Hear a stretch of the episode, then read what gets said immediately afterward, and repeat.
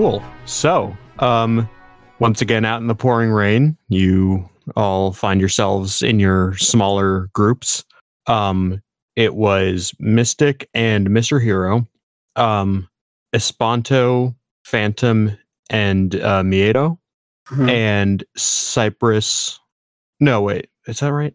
It was Cypress, Phantom, and Phantom was with Quentin Cypress. Yes, it was and his other self. Yeah, Spectre PI was with Espanto and Miedo.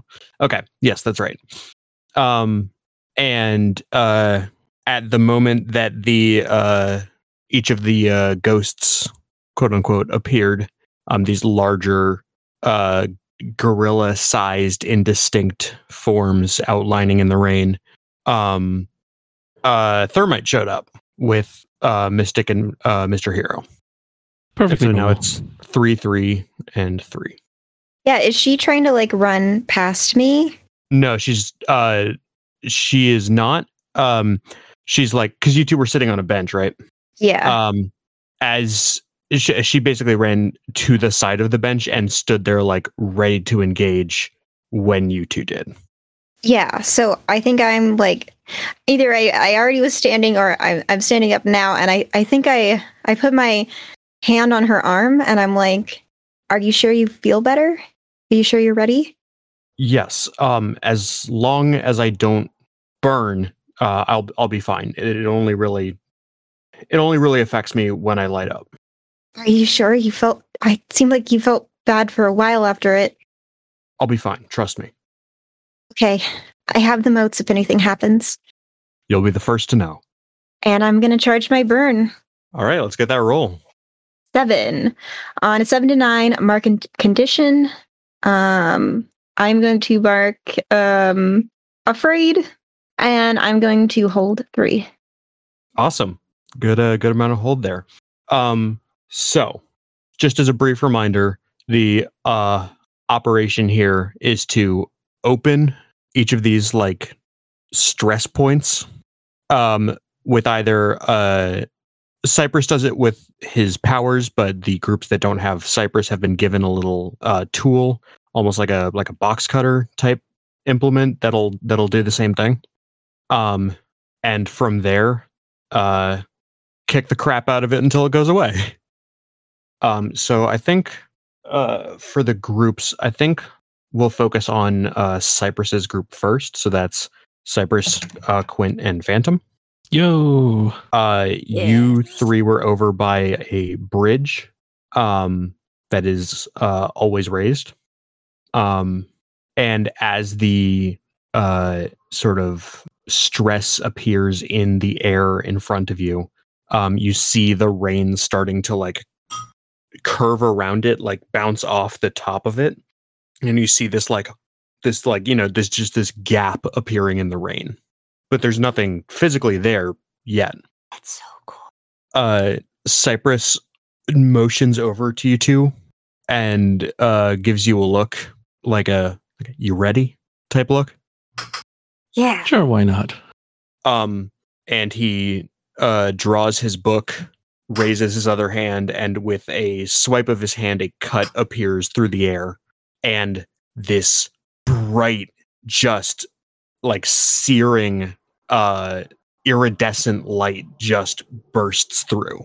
It is unlike everything else, which is like the sort of monochrome black and white. This is full color, and it is full every color. It is this like shimmering, almost like an oily, like the way that when you see like light bouncing off oil, it's like rainbowy. It's that kind of thing. Oh, great. It's a Pride Month ghost. Yeah, happy Pride. Happy June, everybody. We celebrate December our own when this comes out. Yeah. Literally the opposite month. What's a Pride Month? Yeah. Hey, everybody, welcome to Dark Pride Month. Evil Pride Month. Are you not proud of all 12 months of the year? I don't understand. I'll explain later. Phantom. I'm gonna have to teach Phantom about Stonewall. Okay, Phantom, this is a brick. You see a cup there. Okay. Just curl with your elbow. So the last ghost that you all fought formed into a sort of humanoid-esque shape, and was like, you know, walking around, and that's why Espanto was able to like pin it.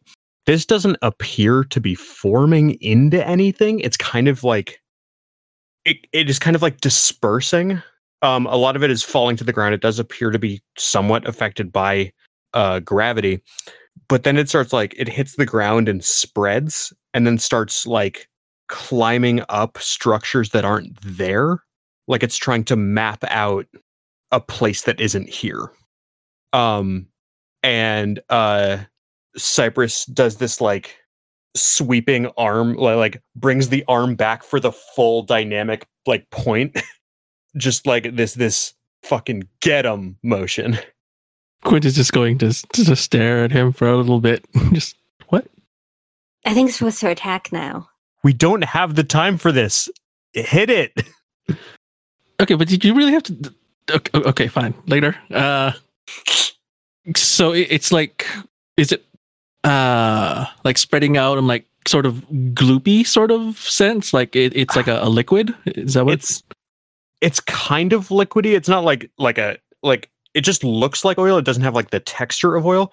What it almost is like, how do I describe this? Imagine like it's almost light. It is like shining out, but slowly. You know, it doesn't have like the speed of light, but it is like radiating out from this point, falling down, hitting something. And when it makes these like false structures, like it appears to be like climbing up. It's like that thing is being revealed in the light rather than being like coated in something. Okay. Well, Charlie, if you don't have anything, I have something I could try. Yeah, please go on. So last session, I picked up a new move from a new playbook. Well, let me describe what Quint is going to do first before I name the move. So Quint, I guess, is to follow the dramatics of Cypress. Like tears off the sleeve that has his metal arm, and you know, like throws it away. And in his hand, he's holding one of those like magic box cutter things that it's just supposed to be able to like tear holes in the dimensions or whatever. And then he's just going to hold it in his metal hand and crush it. And when that happens, his arm starts shifting because I have taken the move from the newborn playbook, A Mind of Their Own. Your powers evolve and mutate when you are facing an obstacle or threat that your powers would not be able to deal with. You can mark a condition to gain brand new abilities adapted to the situation. You lose these powers at once the danger is gone. So what's happening is his arm is adapting to use whatever tech or enchantment is on those knives, and the form it ends up taking looks legally distinct from a Mega Man Buster. Ah, yes, I see. And legally distinct from Samus Arm Cannon. Yes, of course. The Otherware brand arm laser rocket. So once that takes shape, Quint kneels down to take aim and shoots. And what this is going to look like is like a prismatic spray of colors to match this ghost thing, but it's essentially some kind of like energy blast. And I'd like to hit this thing. Yeah, I'm gonna say that this is. I'm going to say this is directly engage. Awesome. And also to note, I'm going to be marking Insecure to gain this new legally distinct, not Mega Man Arm Cannon. Gotcha. That is an 8. All right. So what are your options going to be here? I want to take... No. Let's surprise, impress, or frighten them, because I'm going to be able to hit this thing harder than it's like expecting from someone from this sort of world, because this technology is like perfectly adapted to it. Yeah, that makes a lot of sense. So you are choosing to... yeah, so you blast out this like similar like prismatic spray, and where it makes contact with like the matter that had like gathered, it like recedes back like a tide, but like if the tide was the ocean like pulling its hand away real fast, like ow. But it is like this like shirk back, as this clearly appears to be not fond of this experience. It is not a big fan of this. And Cypress looks more than a little bit annoyed that you crushed the little thing, but he's electing to not say anything about it right now. And simply appreciate that you have managed to fashion this new means of fighting. Now you didn't choose to resist or avoid their blows.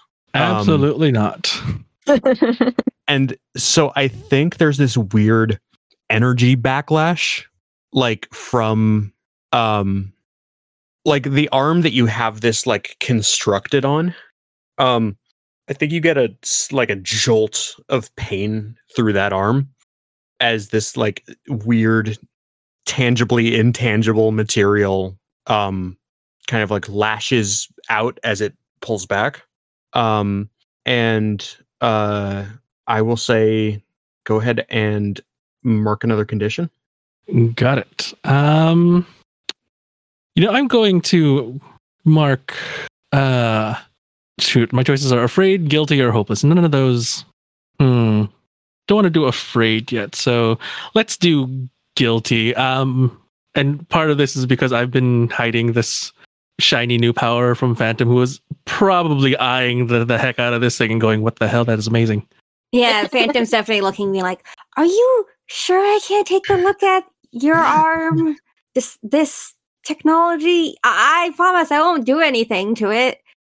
But Quint screams in a bit of pain, and his new arm like hangs limply for a bit, and he goes, okay, that was new. Probably should have tested it first. Quint! Hey, it worked!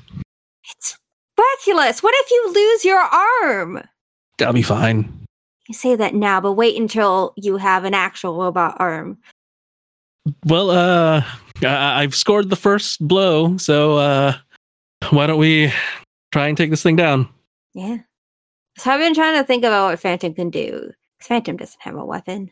And I have kind of a silly idea. Destroy another one of the knives. And do what with it? Tech it.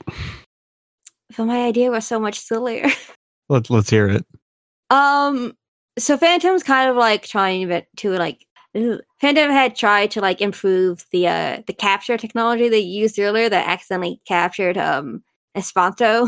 Yeah. Uh-huh. To upgrade it. So like they pull out the box, but like there's like an attachment to it, and like they press a button and it kind of like extends, and it's so stupid. It kind of looks like a... I'm sorry. I cannot wait for this. It kind of looks like a vacuum cleaner. Yes, that's what I was hoping you would say.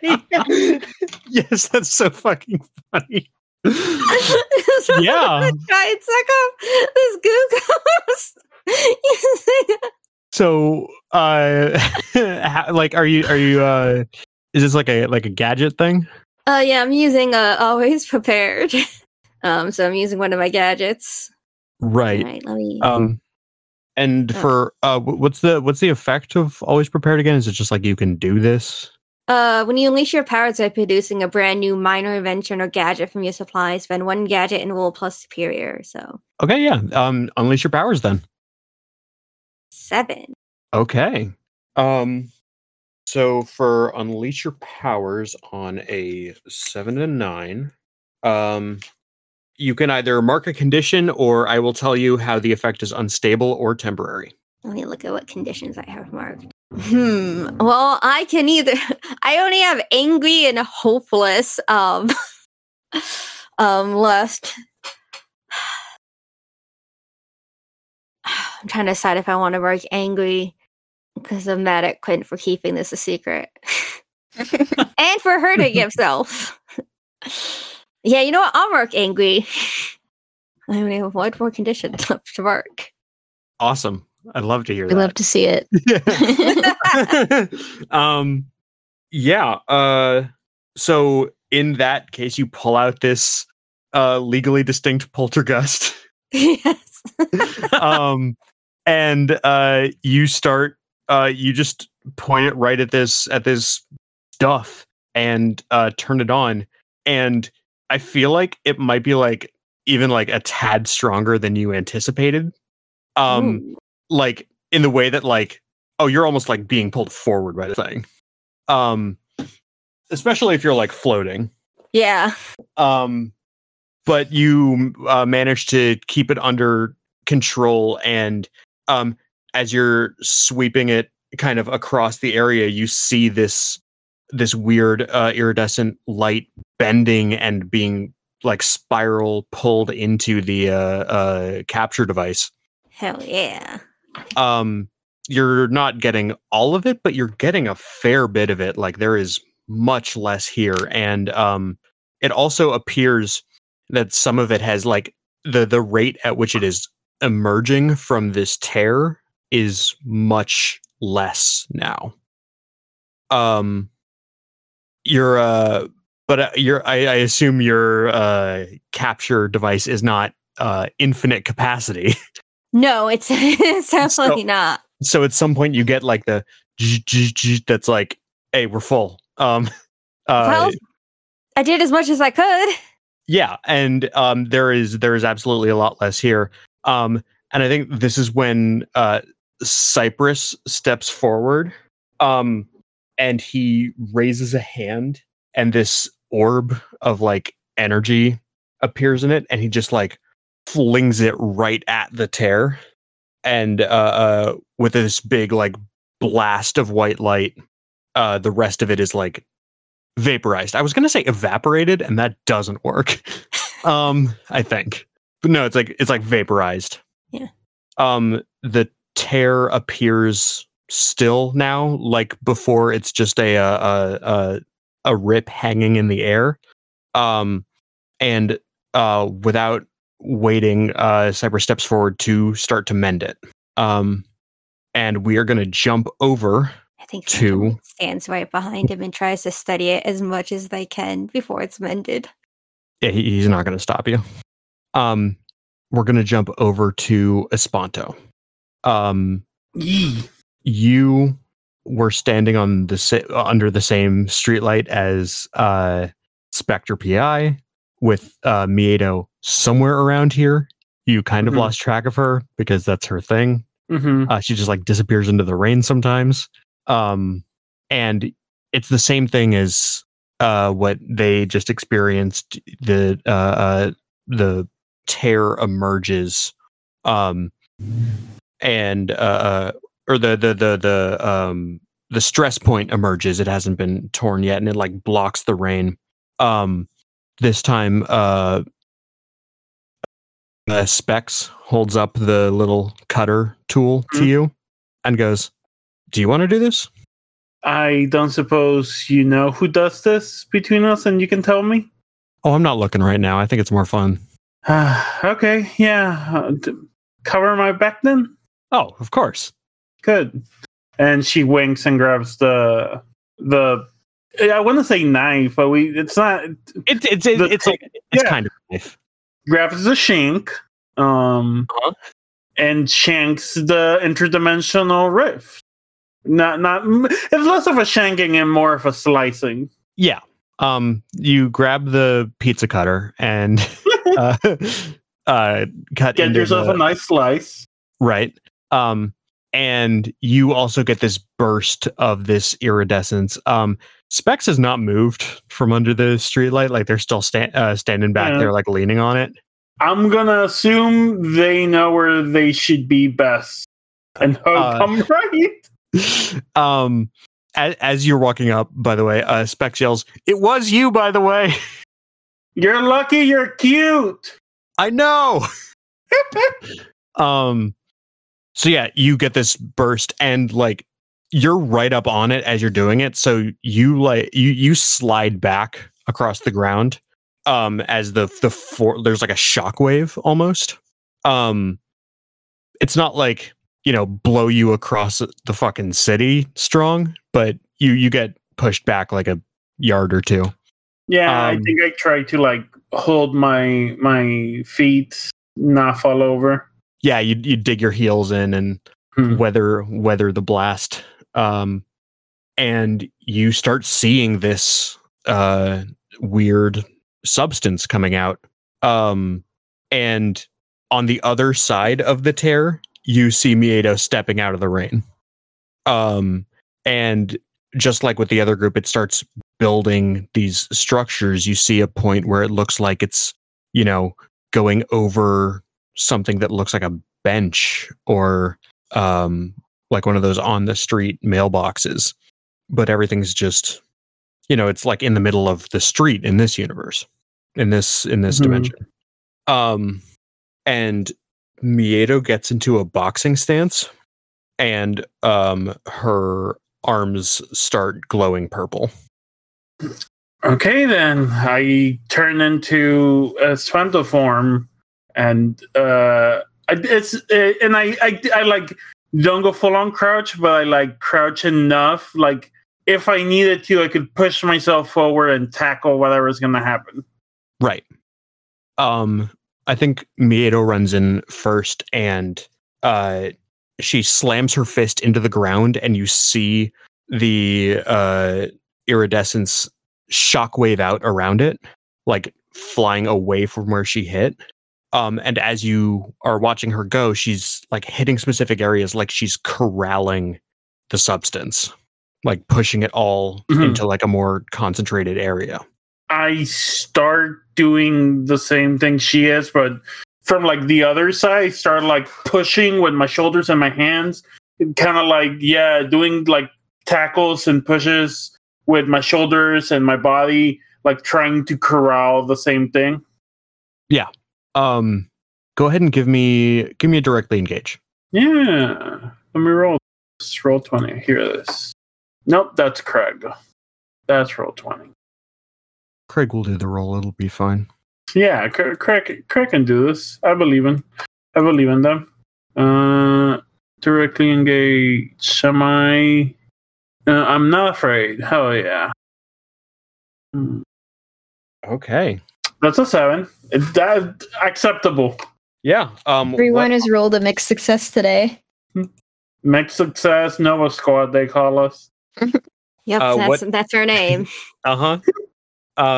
What option are you picking from directly engaged? I think in fiction the thing that makes the most sense is provide an opportunity here, right? Yeah, that tracks. Yeah. So that both in the here, so that Miedo and Specs can finish setting this up, but also like so that my other companions elsewhere don't get overwhelmed with ghosts and stuff. Yeah, that makes sense. Yeah. With that as your option, I think you take to like working this pretty well. It's not exactly a complex procedure either. You're just kind of like hitting it where you don't want it to be, and making sure it like gathers up into the center. You do hear as you're going, Specs calls out Espanto, duck! I duck immediately. A ray of this shoots over your head. And Specs walks over to it and just curb stomps it. And it immediately retreats. No problem. Owe you I'm here. Yeah. Go ahead. I owe you a whatever you would like. Oh. We'll talk about it afterwards. It's what I'm here for. Don't worry about it. Tackles another weird one of these things. Yeah. And I think with your create an opportunity, you manage to collect your side enough that Miedo is able to push her side towards yours and have them meet in the middle. And she looks at you and makes a motion with her hands, like she basically just makes two fists and like punches them together. And then I nod to the two of you. Yeah. I nod and like move backwards a little bit to start like preparing to lunge forward. Yeah. She does the same thing and she like takes a couple steps back to get the run up and then holds up her fingers in 3, 2, 1 and then she starts running forwards. I immediately go for like a spear or a tackle with my body. She runs in and like braces herself for the hit. And I think because this is working specifically because of your like ghost abilities. I think I'm gonna have you unleash your powers here. Okay. I literally went to go grab my dice and went like, wait, I just did a roll. We used a website. I do that all the time. I have them right here because I was using them yesterday. That's a 9. Okay, so you can mark a condition, or it can be temporary or unstable. Is it too late? I'm totally okay if it is. So I totally forgot that that my freak was at -1. Is it too late to switch it for my mundane for that roll? I'll allow it. And just in that case, it's an 11, and I'll do my once per session switch. If it makes sense, I'm not being mundane right now. I'm doing my identity. Yeah, it makes sense that like we could have that as like, you know, as you were backing up to run up. Yeah. You're like, okay, here we go. I know so I know there's a different move called Game Face. Yeah. But this is like a Game Face moment. Yeah. So with an 11, you slam forwards and Miedo stands still enough and you crush the gathered material between you. She's very solid. It does hurt a little bit. And she gets pushed back by it and also seems a little winded. But Specs walks up beside you as you're like, you know, getting up from this. And they're just applauding like slowly. Well, that was fun. And now we just have to wait for one of the magical ones.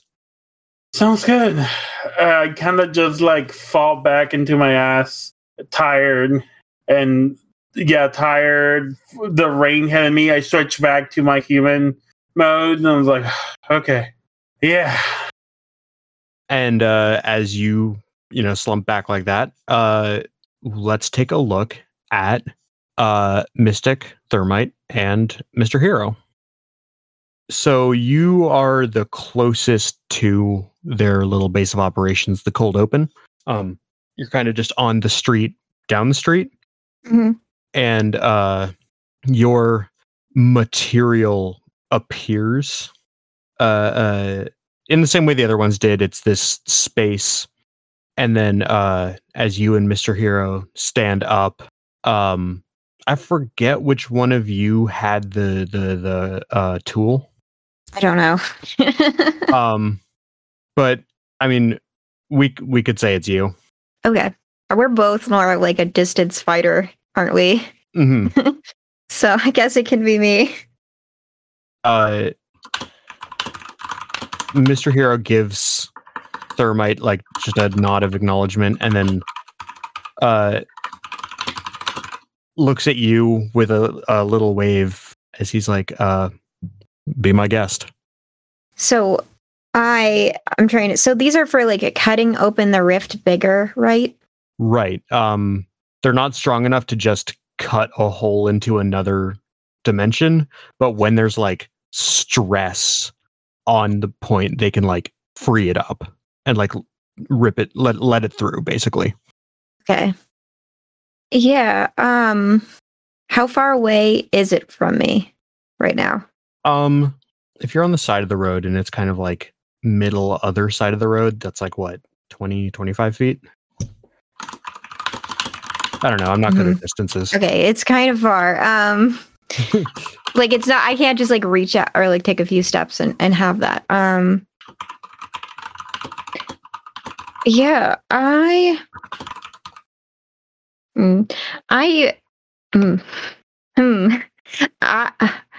thinking about how I feel like normally I would just like hand it over to Thermite, but I don't want her to like go up front. She felt so bad she had to lie down right before this. Like and I'm like, I'm not really thinking all the way through it because like we're kind of in a hurry here.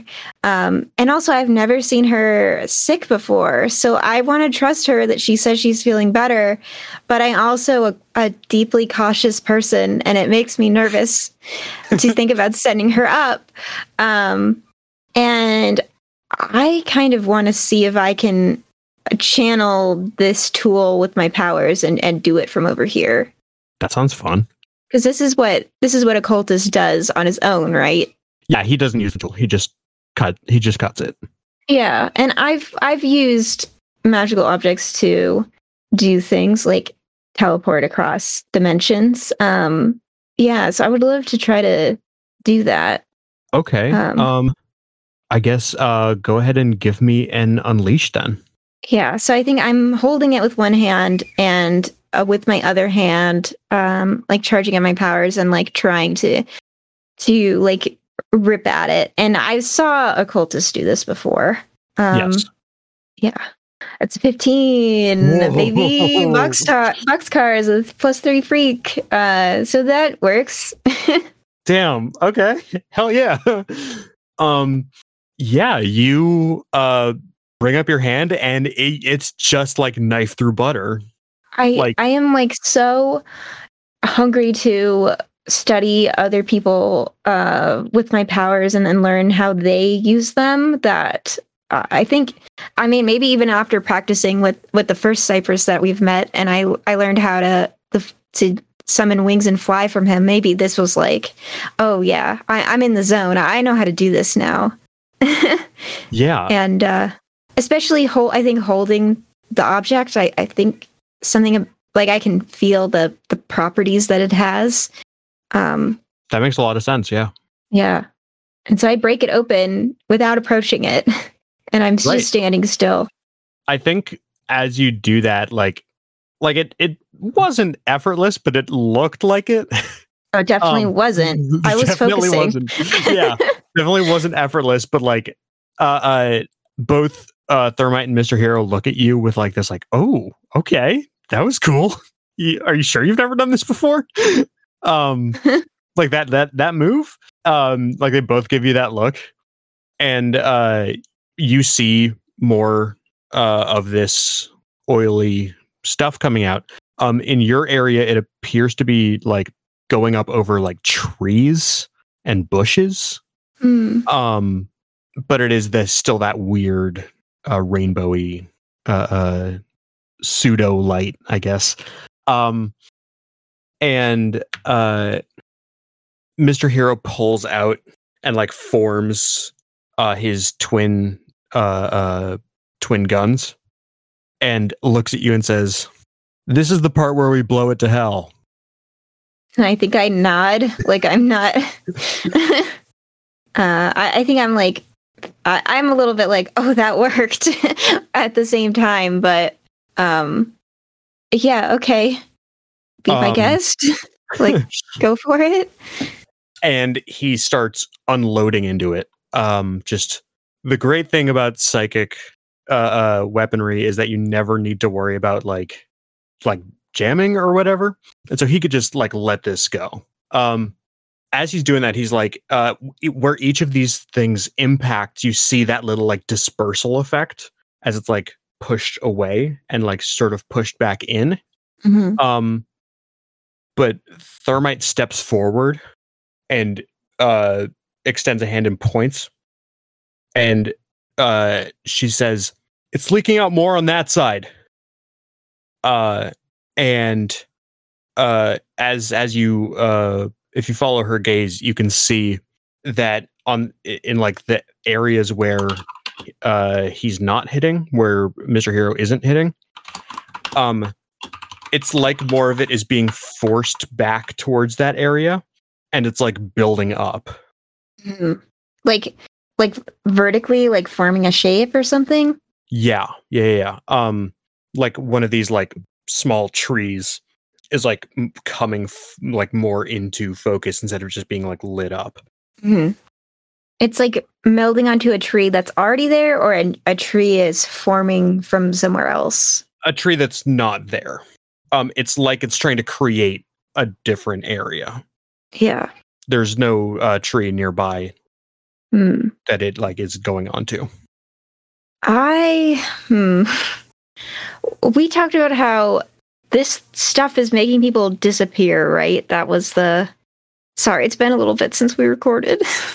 In essence, yeah. It's yeah, basically. Okay. I kind of want to do something like irresponsible and like not what I'm supposed to be doing, and which is like I want to study it and like take some time to like I don't know, like what with another game it would be like studied essence or whatever, right? Like it's like I want to like figure out what it's doing. But like I can use elemental awareness to do that instead, if you're okay with that, and spend one burn and mark a condition to open your mind to the world around you with your powers. You can ask any one question about the world around you, and the GM will answer honestly. Yeah, that absolutely, go for it. Yeah, so I think I'm I'm like, well, I'm justifying this to myself in that, like, no one is immediately in danger at this moment. And so I'm going to take a beat, close my eyes, maybe, like, hold my, like, hands up to my chest and, like, try to, like, get a sense of, like, what is happening here. So I'm going to spend a burn. I'm going to mark hopeless, because I only have angry and hopeless left to mark. So I'll just mark hopeless. And I like, what is this stuff's deal? Like, what is the purpose of, like, or maybe not purpose? Like, let me think about how I want to word this question. Like, why is this happening? I guess is my question. Yeah, why is this weird stuff from another dimension leaking out and making things here? Okay, so. As you like open your awareness, you get like this with elemental awareness. You get like this sense, like this like extreme like perception of all the area around you, right? And is it safe to assume that appears a little different for each dimension, but it's generally like the same thing within a dimension? I think it's pretty loose, honestly. So, yeah, I mean, it does not have to be the same as it has been either. I also think part of that has to do with Junie is just, she's still learning how to do this, and like learning how to use her magic to like interface with the world, right? So however you want to describe it in this moment is good with me. Okay, so I feel like when you open your awareness here, in the space where you see, like you can physically see that this is happening, but you don't sense anything there. Like, it's just a nothingness. But then you, like, focus on it, and you find that you can only see the dimension you're in or that stuff.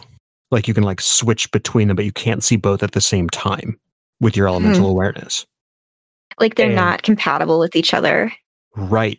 And from the way it's like forming a place, like that one area is like solidifying a bit more, and you can start to see more detail. Like you can start to see it making little like blades of grass around the tree and etc. You get the feeling that this isn't a malicious entity, but that the next dimension over is colliding with this one. That this is like that these two places are fully crashing into each other, and this is like the runoff. Okay. Yeah, and so fixing these tears is just like bandaging it up, stopping the bleeding or whatever. Mm-hmm. Yeah, and I think I am like what it looks like to my teammates is I'm not doing anything for like a minute. Like mm-hmm.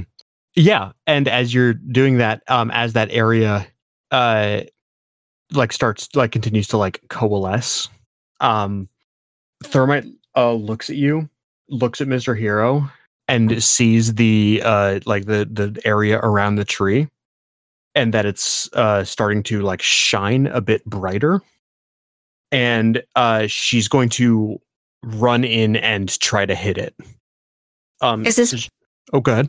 I would say maybe this is the moment I come to back to normal reality. Yeah, like you come to and then see her sprint again. Huh. Okay. Yeah, I mean, but what did we say before that? What happens when people touch it again? It's just like, or normal people besides Miedo and Espanto. Right. It's hard to touch. Like it's not that they can't touch it; it's that they can't really do anything effective against it. Okay. Okay. Yeah, I think I'm coming to, so I think I'm going to let her do that, and I'm channeling magic into my hands. I haven't decided what I will do with it yet. You know what I mean? Yeah. I'm ready to do mote or magic bolt, and I'm not sure which. Yeah, she swings, and her arm passes through the tree. Mm-hmm. And then there's a moment where she looks kind of confused. And then the best word to describe what happens next is that the tree detonates. Okay. And like all of a sudden, like it has become a new like source point for this weird light stuff. Uh-huh. And Thermite gets flung a couple meters down the way. Well, I would love to use shielding. Yeah, you can do that. Which is a defense. So you call up a fast protective shield to stop a danger. Spend one burn to defend someone else from an immediate threat. Rolling plus freak instead of savior. Yeah, go ahead. Yeah. So I'm going to spend another burn. So I have one left. Roll plus freak. So we can cut this out or not, but like, I normally have influence over Thermite. That would help me in this situation. I think a better question is, do you have influence over this character? Just yeah, because you might. I think in this case that the influence should apply. Yeah, because to you, this is Thermite. Yeah, you know. All right. We didn't need it anyway, but this is 13. Yeah. I keep them safe. And blah, blah, blah, blah, blah. I choose one from the list. I will clear a condition. Good call. What are you clearing? There's lots of useful moves to do in this situation. So which one of these do I want to clear? I think I will clear afraid. Now that I understand what's happening, I'll clear afraid. So now I only have 3 conditions. And yeah, so what happens is it's almost like the moat, but a little different. I put like almost like shield armor on her that like softens the blow. So it's like scraping on the ground instead of like her uniform or whatever as she's like rolling away. Yeah, and I'm able to do it fast because it's small. Yeah, that makes sense. Yeah, you totally protect her. Mr. Hero like looks over at that and like adjusts the angle on one of his psychic guns, and starts like better covering this from both sides and like pushing it back in towards the center. You see the tree get like dissipated and dispersed from a sustained volley. You see the whole like constructed reality. Like it takes a while, a bit. I'll help. I'll throw a magic bolt at that. Yeah. So, and I'm not gonna. You don't have to roll anything for this. You throw a magic bolt at the tree, and it like how it detonated earlier. It like implodes now. Mm-hmm. It like all that light gets sucked back in. And with your combined efforts between you and Mr. Hero, it starts getting pushed back in towards the center. It doesn't take long before the two of you easily have it totally dispersed, and your tear is just hanging there now. All right. I think when we get to that point, I walk up to it and I try to use the technique that Cypress taught me and close it. Go ahead and do an unleash, I think. Yeah. And I was going to say +1 from being like kind of explicitly taught this. Okay. Yeah.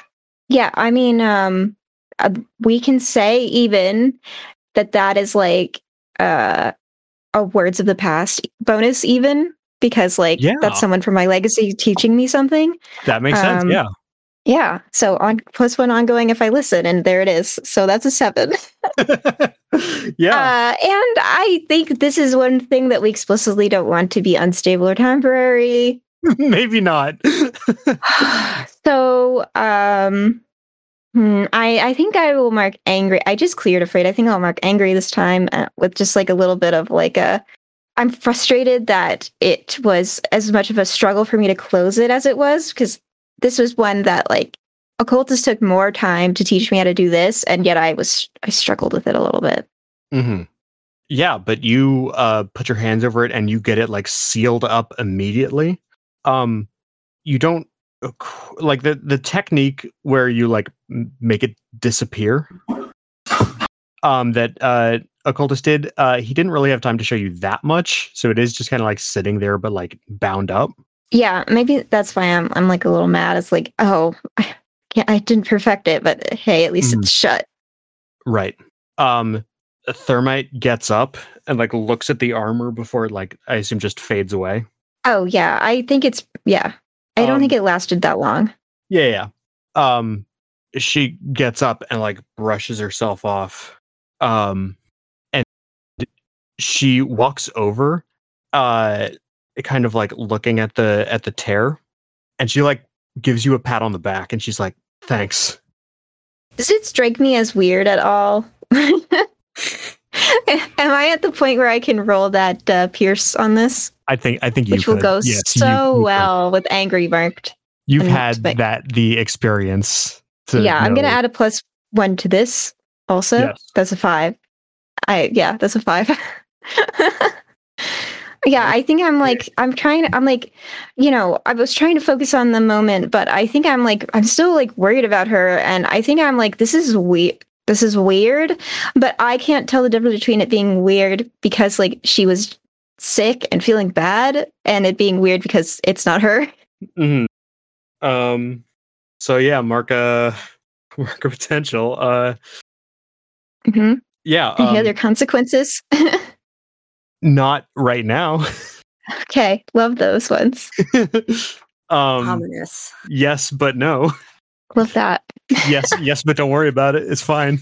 Good. I promise you, you're good. Yeah. Love to be 4 conditions. Mr. Hero looks at the at the bandage you made essentially, and he looks at you and goes, hey, nice work. That'll hold. Thanks. I'm a little frustrated it didn't go as well as like tearing it open, but I'm glad you think it's going to hold. I mean, creation is harder than destruction, right? Yeah, definitely. I wouldn't worry about it. Should I go? Cypress will come by and make it disappear. Should I go? Which group should I go to, you think? I can go right now. Or should I stay here?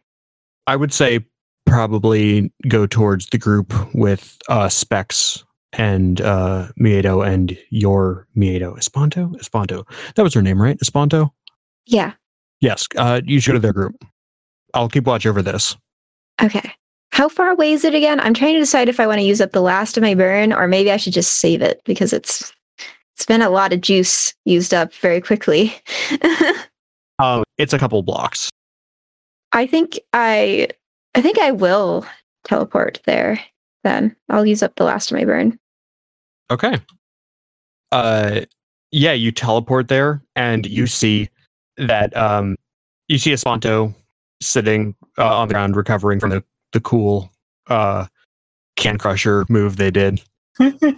And Specs is standing there flipping a coin, and Miedo is like watching the tear, and like when a little bit more comes out, she just pops it and it goes back in. All right. Looks like you have things handled here. I say, like, the moment after I rematerialize and, it's a sparkly, like, turn into, like, particles of magic, and then those particles of magic show up somewhere else and then rematerialize into me. Mm-hmm. Hey, yeah, we just need a magic person to close it, so... All right, I'm here, and I walk up to the rift, and I'm going to try to close it again. Okay, go ahead and give it a roll again and take the +1 from the legacy thing. Yeah. And I would say probably take another +1 for, you just did it. Like, you're like, okay, I can do this, Yeah. So +2. All right. 15. I do this one so good. You do this one so good. Yeah, you bring it up and you're like, okay, I know how this feels. Like, I've got the vibe. Like, I remember the lesson more clearly now that I've actually done it once. And like, there's something to be said for like, you understood what he was saying during the lesson, but now that you've actually done it once, there's like parts of it that click for you. Like, oh, that's what that meant. So much of my magic is actually like feeling it out with my magic and with my body, which my magic is basically an extension of it. And right. Getting to actually do it is a huge difference. Yeah, so you nail this one. You seal it up in one glide of your hand. And you even try the invisible thing and it works. To like make it not appear. And it's at around this point that Cypress is running up. With Quint and Phantom in tow, if they would have followed. Yeah. I don't see why we wouldn't have. We could have been investigating that bridge. I want to say we had Phantom try and lower the bridge already. Yeah, just side scene of those three standing around in a control room. I think you come up to me like wiping my brow. Like, I guess if it wasn't raining, I'd be wiping sweat off, but I am just pushing some of the water out of my hair, out of my bangs. Yeah, just like shake it off a little bit. Cypress like shows up in time for you to see you do this, and he looks really impressed. It slows down the pace as he sees you have it handled, and looks at the assembled people and says, "To you specifically." Mystic, he says, is your group's taken care of too, then? Yeah, but because that was the first one I tried by myself, I couldn't get it invisible, but Mr. Hero thinks it's like closed fully, so... Alright, I'll swing by and check it out, but good job. Thanks. Yeah, you taught me well. And I think I sigh a little bit because I am tired. I used so much magic at once. Normally... I pace myself a lot more. He nods. He's like, yeah, I know. Oh, I don't think I said that part out loud. Yeah. Sorry. I realized I kind of said it in the voice a little bit, but... he does have like an understanding look, though. That's so cool, Junie. Look, I sucked up a ghost. Can I see it? What does it look like? Is it like inside a ghost busting thing? It's one of those same storage cubes, but it's like full of this like iridescent liquid now. Yeah. It looks like if the stuff that was coming out of those was like, you know, in like an aerosol can, like a see-through aerosol can. I think I take like a beat to like take it in and try to understand what I'm looking at, and I say, nice. I didn't mess it up this time. I nod sheepishly. Specs looks at Espanto. Espanto shrugs. Like I want Specs to like be pulling his hammer away as the camera comes back to him. Yeah, I mean, yeah. Spec is like putting the hammer back on their belt. Do we see Thermite? Thermite is still back with Mr. Hero. Okay. They're watching over the last one. And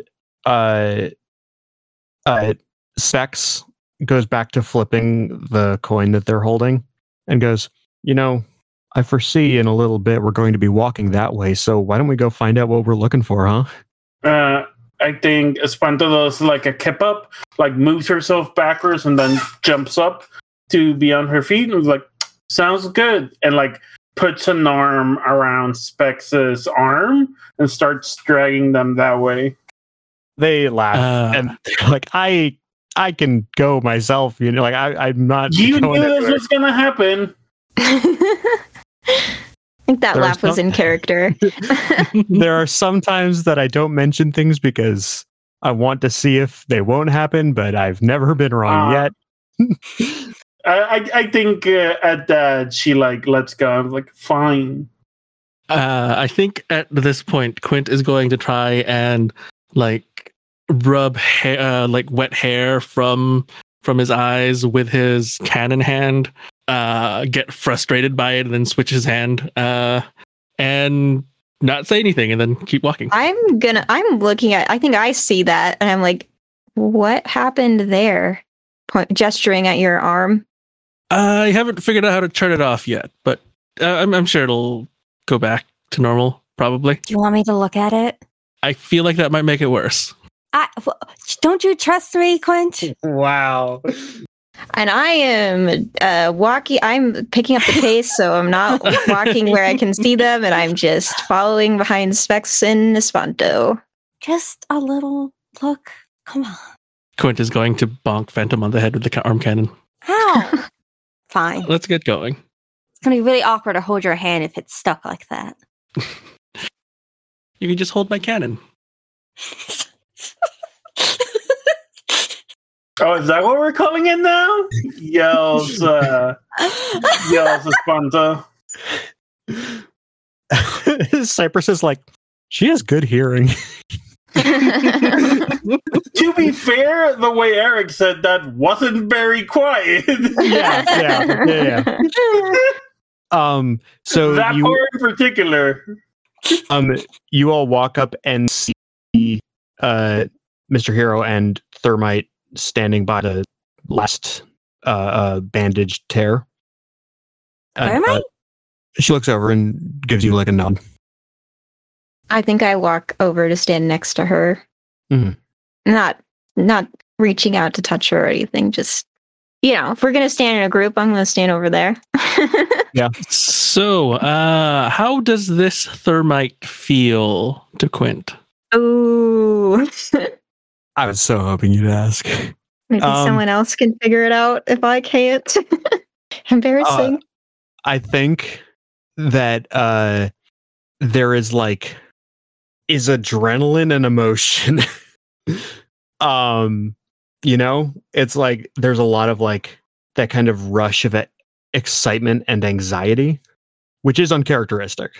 Yeah, I was thinking that like Thermite would definitely not have those sort of first time jitters that I'm assuming is just radiating from this one. Mm-hmm. And yeah, it's not like Thermite's never been afraid before, but this is like a different sort of deal. You know, it's like a different fear. And she is wearing our Thermite's like outfit, right?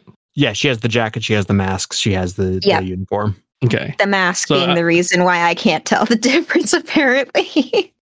So I'm going to just walk over, just uncharacteristically quietly, and just go, so how was your first time? Like, how loud are you saying that? If Junie is right next to her, probably only Junie will be able to hear. Oh, you're letting me hear. Okay, good. Junie immediately thinks Eric is referring to a different first time and blushes. Wait, what? No! Well, even without that, I was already thinking, I'd like to mark the condition embarrassed, please.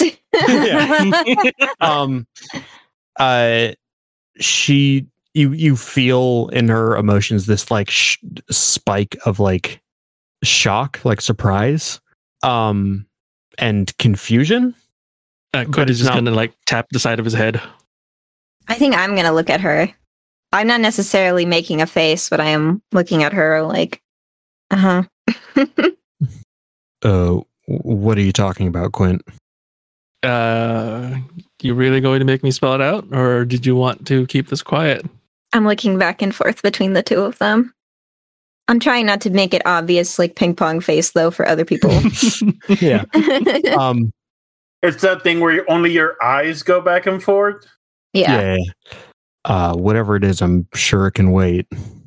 Mm-hmm. Just one question. Did Arthur might give you the jacket, or did you take it? She glances from you to Mystic, like just really quickly, and then back. I don't think she says anything. I think I like take a deep breath. And, like, watch Occultist do his thing with the rift. Mm-hmm. He, it's not as big of a process because he mostly just, like, you know, he finds, like, 1 or 2 points where it was, like, a little weak and, like, shores those up and then makes the whole thing invisible. And he turns and he says, I think that's mission complete. Yeah! Phantom turns to high-five someone. I guess Espanto, because the other three of you are. Espanto high fives back. Like, yeah, sure. That's a high five. The Specs throws their hand in the middle. Hell yeah! Oh my god, you're adorable. And Mr. Hero nods and says, "Let's get back inside. Let's debrief." Go ahead. I was gonna say, I think I whisper to Thermite, which way to her room again? That's what you say? Yeah. And she like looks confused for a moment. In the back of the cold open. Yeah, to the left or the right. I don't remember if I established this before. Yeah, I don't know either. That's part of why I asked. Okay. I assume I don't think I think I wanted to give her space, but at this time I'm like, I'm going back. Like I don't want to debrief yet. I want to go check on my girlfriend. Like, yeah. You know. Wow. Okay. Yeah. And okay. Well, if I didn't establish. Oh, left side. Yeah. Okay. Yeah. And I think if we're going in, I don't stop. I just walk all the way through. And I'm not like trying to make a big deal about it. Like maybe people think I'm going to the bathroom. Like, I don't know. I'm just, you know, normal walking pace going back there. If no one stops me. I don't have any reason to stop you. Yeah.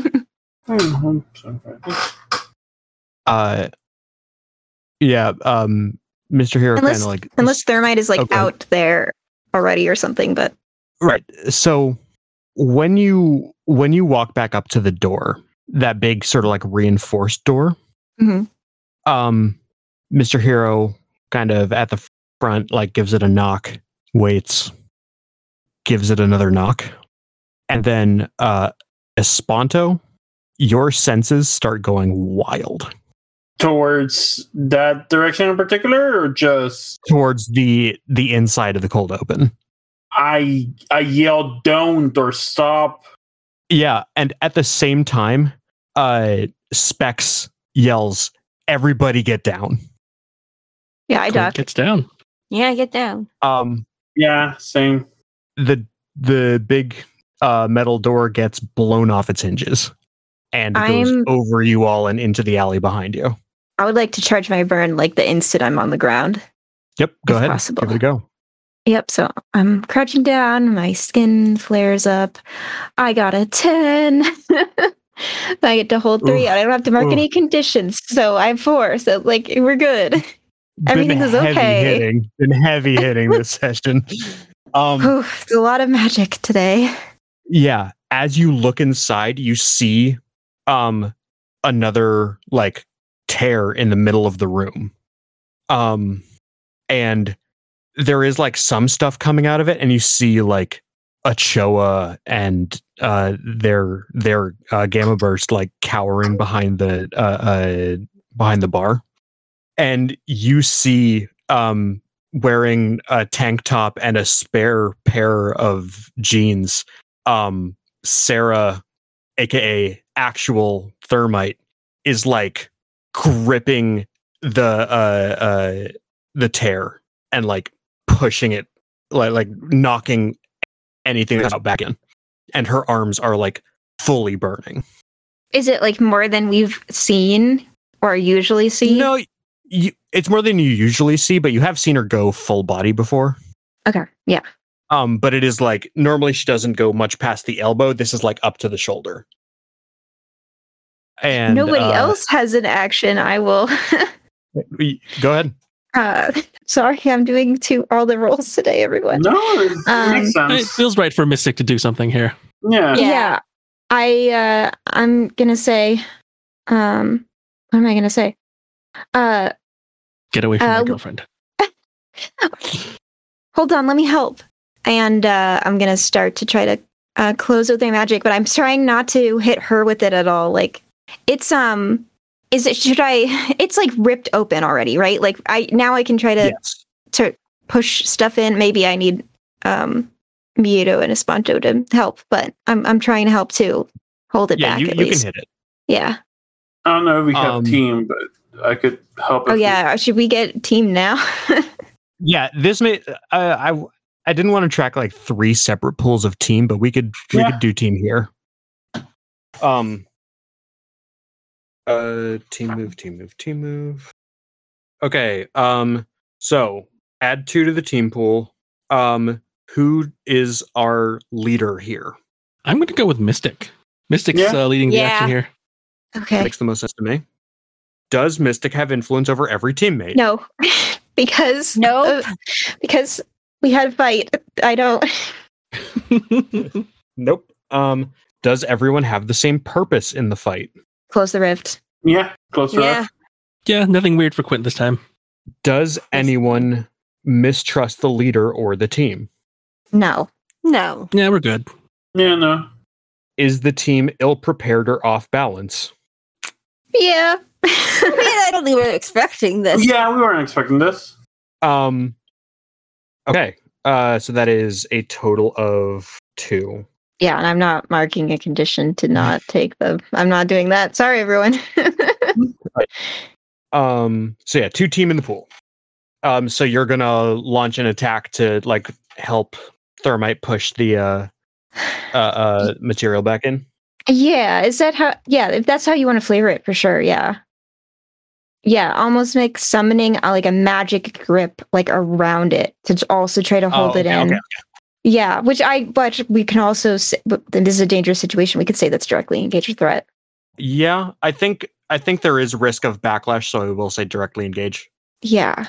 I don't want to reality storm this. The text on that is you channel destructive burst with your powers, which is If something goes wrong, it's going to go very wrong. If something goes wrong, that's going to go very wrong. And I don't have afraid marked right now, so it'll just be a normal -1. But, would this count as trying to impress my love? I think so. Yeah, so that's a +1 on that. So that'll be just impressed. Like a flat roll. And that's an 8. That's an 8. It's an 8, yes. The directly engaged list, which I don't use enough, so I don't have memorized. the directly engaged list is resist or avoid their blows, take something from them, create an opportunity for your allies, or impress, surprise, or frighten the opposition. I'm creating an opportunity for my allies. I'm trying to hold it back so other people can act. And also so that Thermite could get a break or something. So she doesn't have to hold it back by on her own. Yeah. So you make this like tether around it.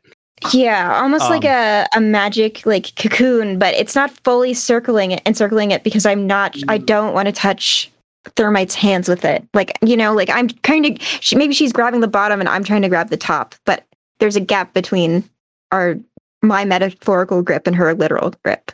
Right. And as the rest of you can like see in this, like, you know, weird construction is like especially weird indoors. It looks like you're standing in two rooms at the same time.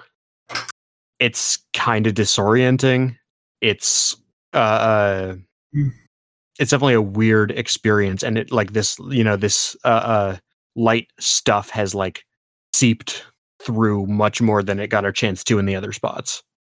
But I have Mystic, a dumb idea. Holding it closed. Okay, go ahead.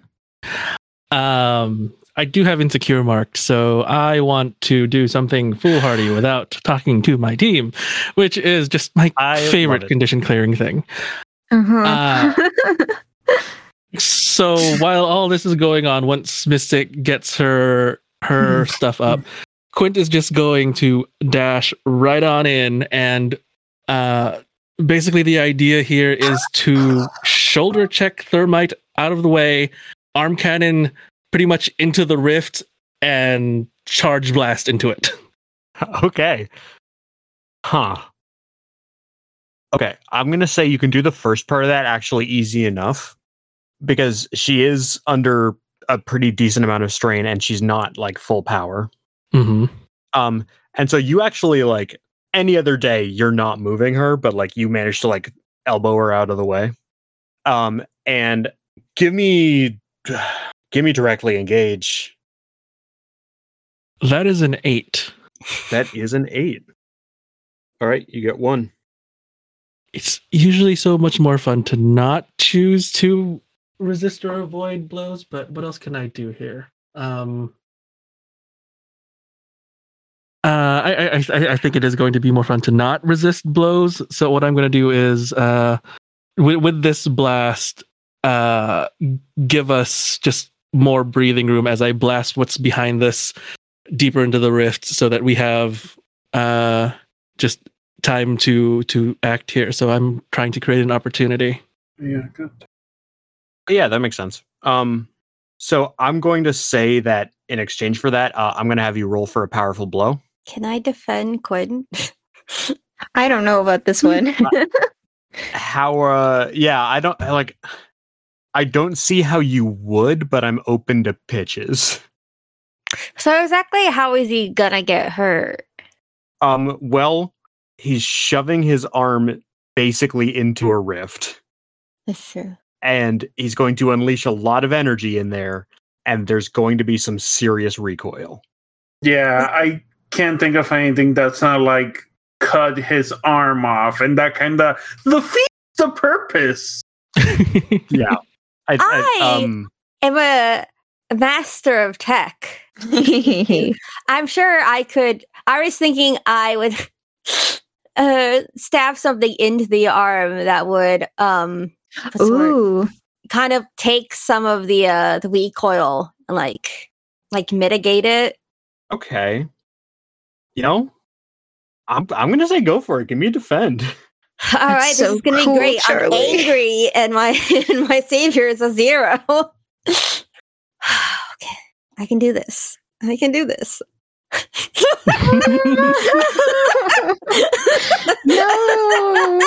That is a 3. At 3 plus 2 minus 2. That's a firm 3. That's such a cool idea, man. Though. Yeah, it was worth a try. And you have the instinct for it. Yeah. You go over there and you like bring up this piece of tack and get ready to like, basically reinforce Quint here. and you go for it, but there's like a blast out of the thing just a little bit faster than you can get there. So Quint, you're still going to be taking that powerful blow, and cool. Phantom, you are too. Awesome. I love this. So I have a question, because I have a move I have never used on screen before. I have never give up, never surrender. When you take a powerful blow from someone with far greater power than you, use this move instead of take a powerful blow. Are we going to assume that whatever is on the other side of that rift is way more powerful than Quint is, or no? Yes. Awesome. So I will roll this move instead. And I actually want... Oof. Nothing to say to that, but oof. Absolutely nothing. Okay, so Quint succeeds, which is a good thing on this version of the powerful blow. Oh, right. So yeah, what does your thing do? So on a hit, you stand strong and choose one. On a 7-9, mark a condition. The things I can choose from, you get an opportunity or opening against your attacker, you rally from the hit and inspires the team, add one team to the pool, or you keep your attacker's attention. And I think I'm just going to keep with the narrative here, and this is just the same opportunity that I'm was trying to get anyway, so we don't have to come up with something weird for it. Okay. Now, Phantom, you have to pick some stuff. I sure do. Taking a powerful blow. What do you got? I have the worst idea ever, and I don't think I should do it. Well, you can't just say that and not tell us what it is. Could you remind me exactly, like, what happens when you, like, put, like, a hand or something through the rift? Well, you have not been told that. Uh-huh. And you nothing you can make an educated guess? Probably nothing good. That's a good educated guess. Yeah. So losing control of myself and jumping through the whiff would not be a good idea. That'd be a pretty bad idea. You're saying that the blast might knock you into the rift? No, I think... That might mean we'd need a fourth session for this arc. That's true. I probably shouldn't do that as much as I want to. I mean, it sounds like fun to go explore a different dimension. Yeah, but I probably shouldn't do it. Yeah, I have no plans for this. I will spare Olivia. Yes. I love that Quint was like, I'm going to do something impulsive. And then Phantom's like, I'm going to mess with the tech that he asked me not to mess with. And this is the result. They're a great chaotic couple. Yes, they are. I think instead, what happened is maybe the tech that I was trying to use to help kind of like gets hit by this kind of blow back, and it kind of like starts messing with my tech, and like my cloak starts like flickering it out, and then I kind of just like slam up into the ceiling as my anti-grav device starts to go on the fritz. Damn. Yeah. Which kind of like knocks the air out of me, and I'm stuck up there. Yeah. Okay. Kind of dazed. For sure. Yeah. Your tech starts malfunctioning, and you get flung up into the ceiling. Quint, you do stand strong against the blast, and Cypress on the other side of things is like looking around, and he says, "This isn't good. The Valerium's collapsing." Well, that sounds like you should be doing something then. I'm thinking. I'm like holding my grip on the thing. Yeah, if I'm not there already trying to make it to also contain it, then I'm there immediately. Okay. Yeah. He starts racking his brain, and then he looks at Mystic and he says, "I have an idea, but I don't have enough power for it on my own."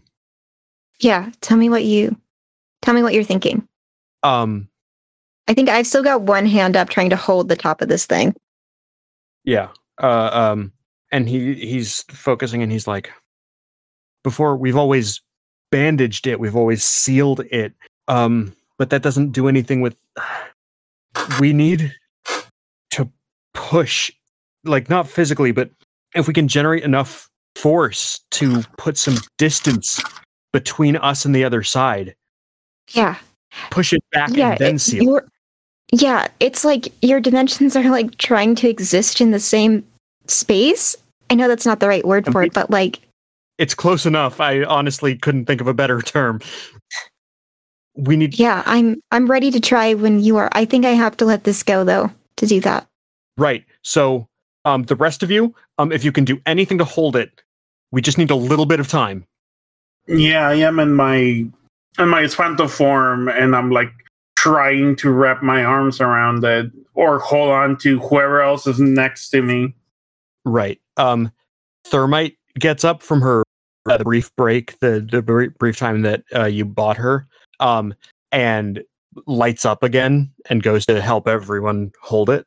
Yeah, I think I let go. I was holding my hand up in like a claw, and like I let it go.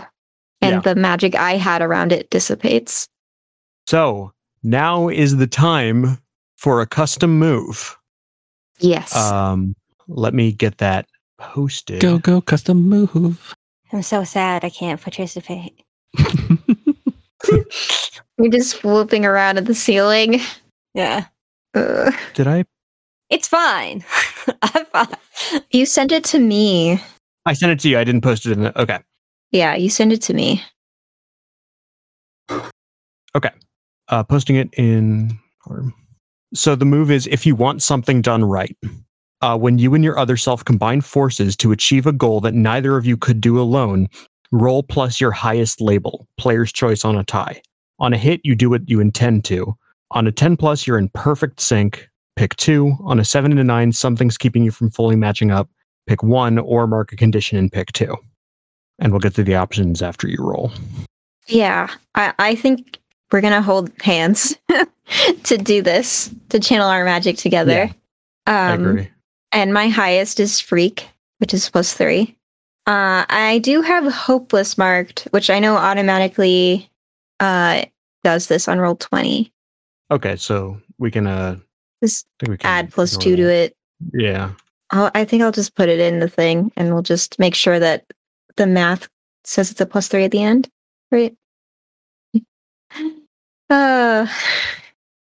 Okay. I rolled a 6. I rolled a 2 plus 1 plus 3 is a 6. If someone would like to spend a team, I know how it can be used with an NPC to boost this. Yeah, because people could be holding the rift somehow or something in a way that's helpful. I mean, I've been saying I'm there holding the rift, so I'm okay spending a team. Yeah. So you spend a team to bump that up to a 7.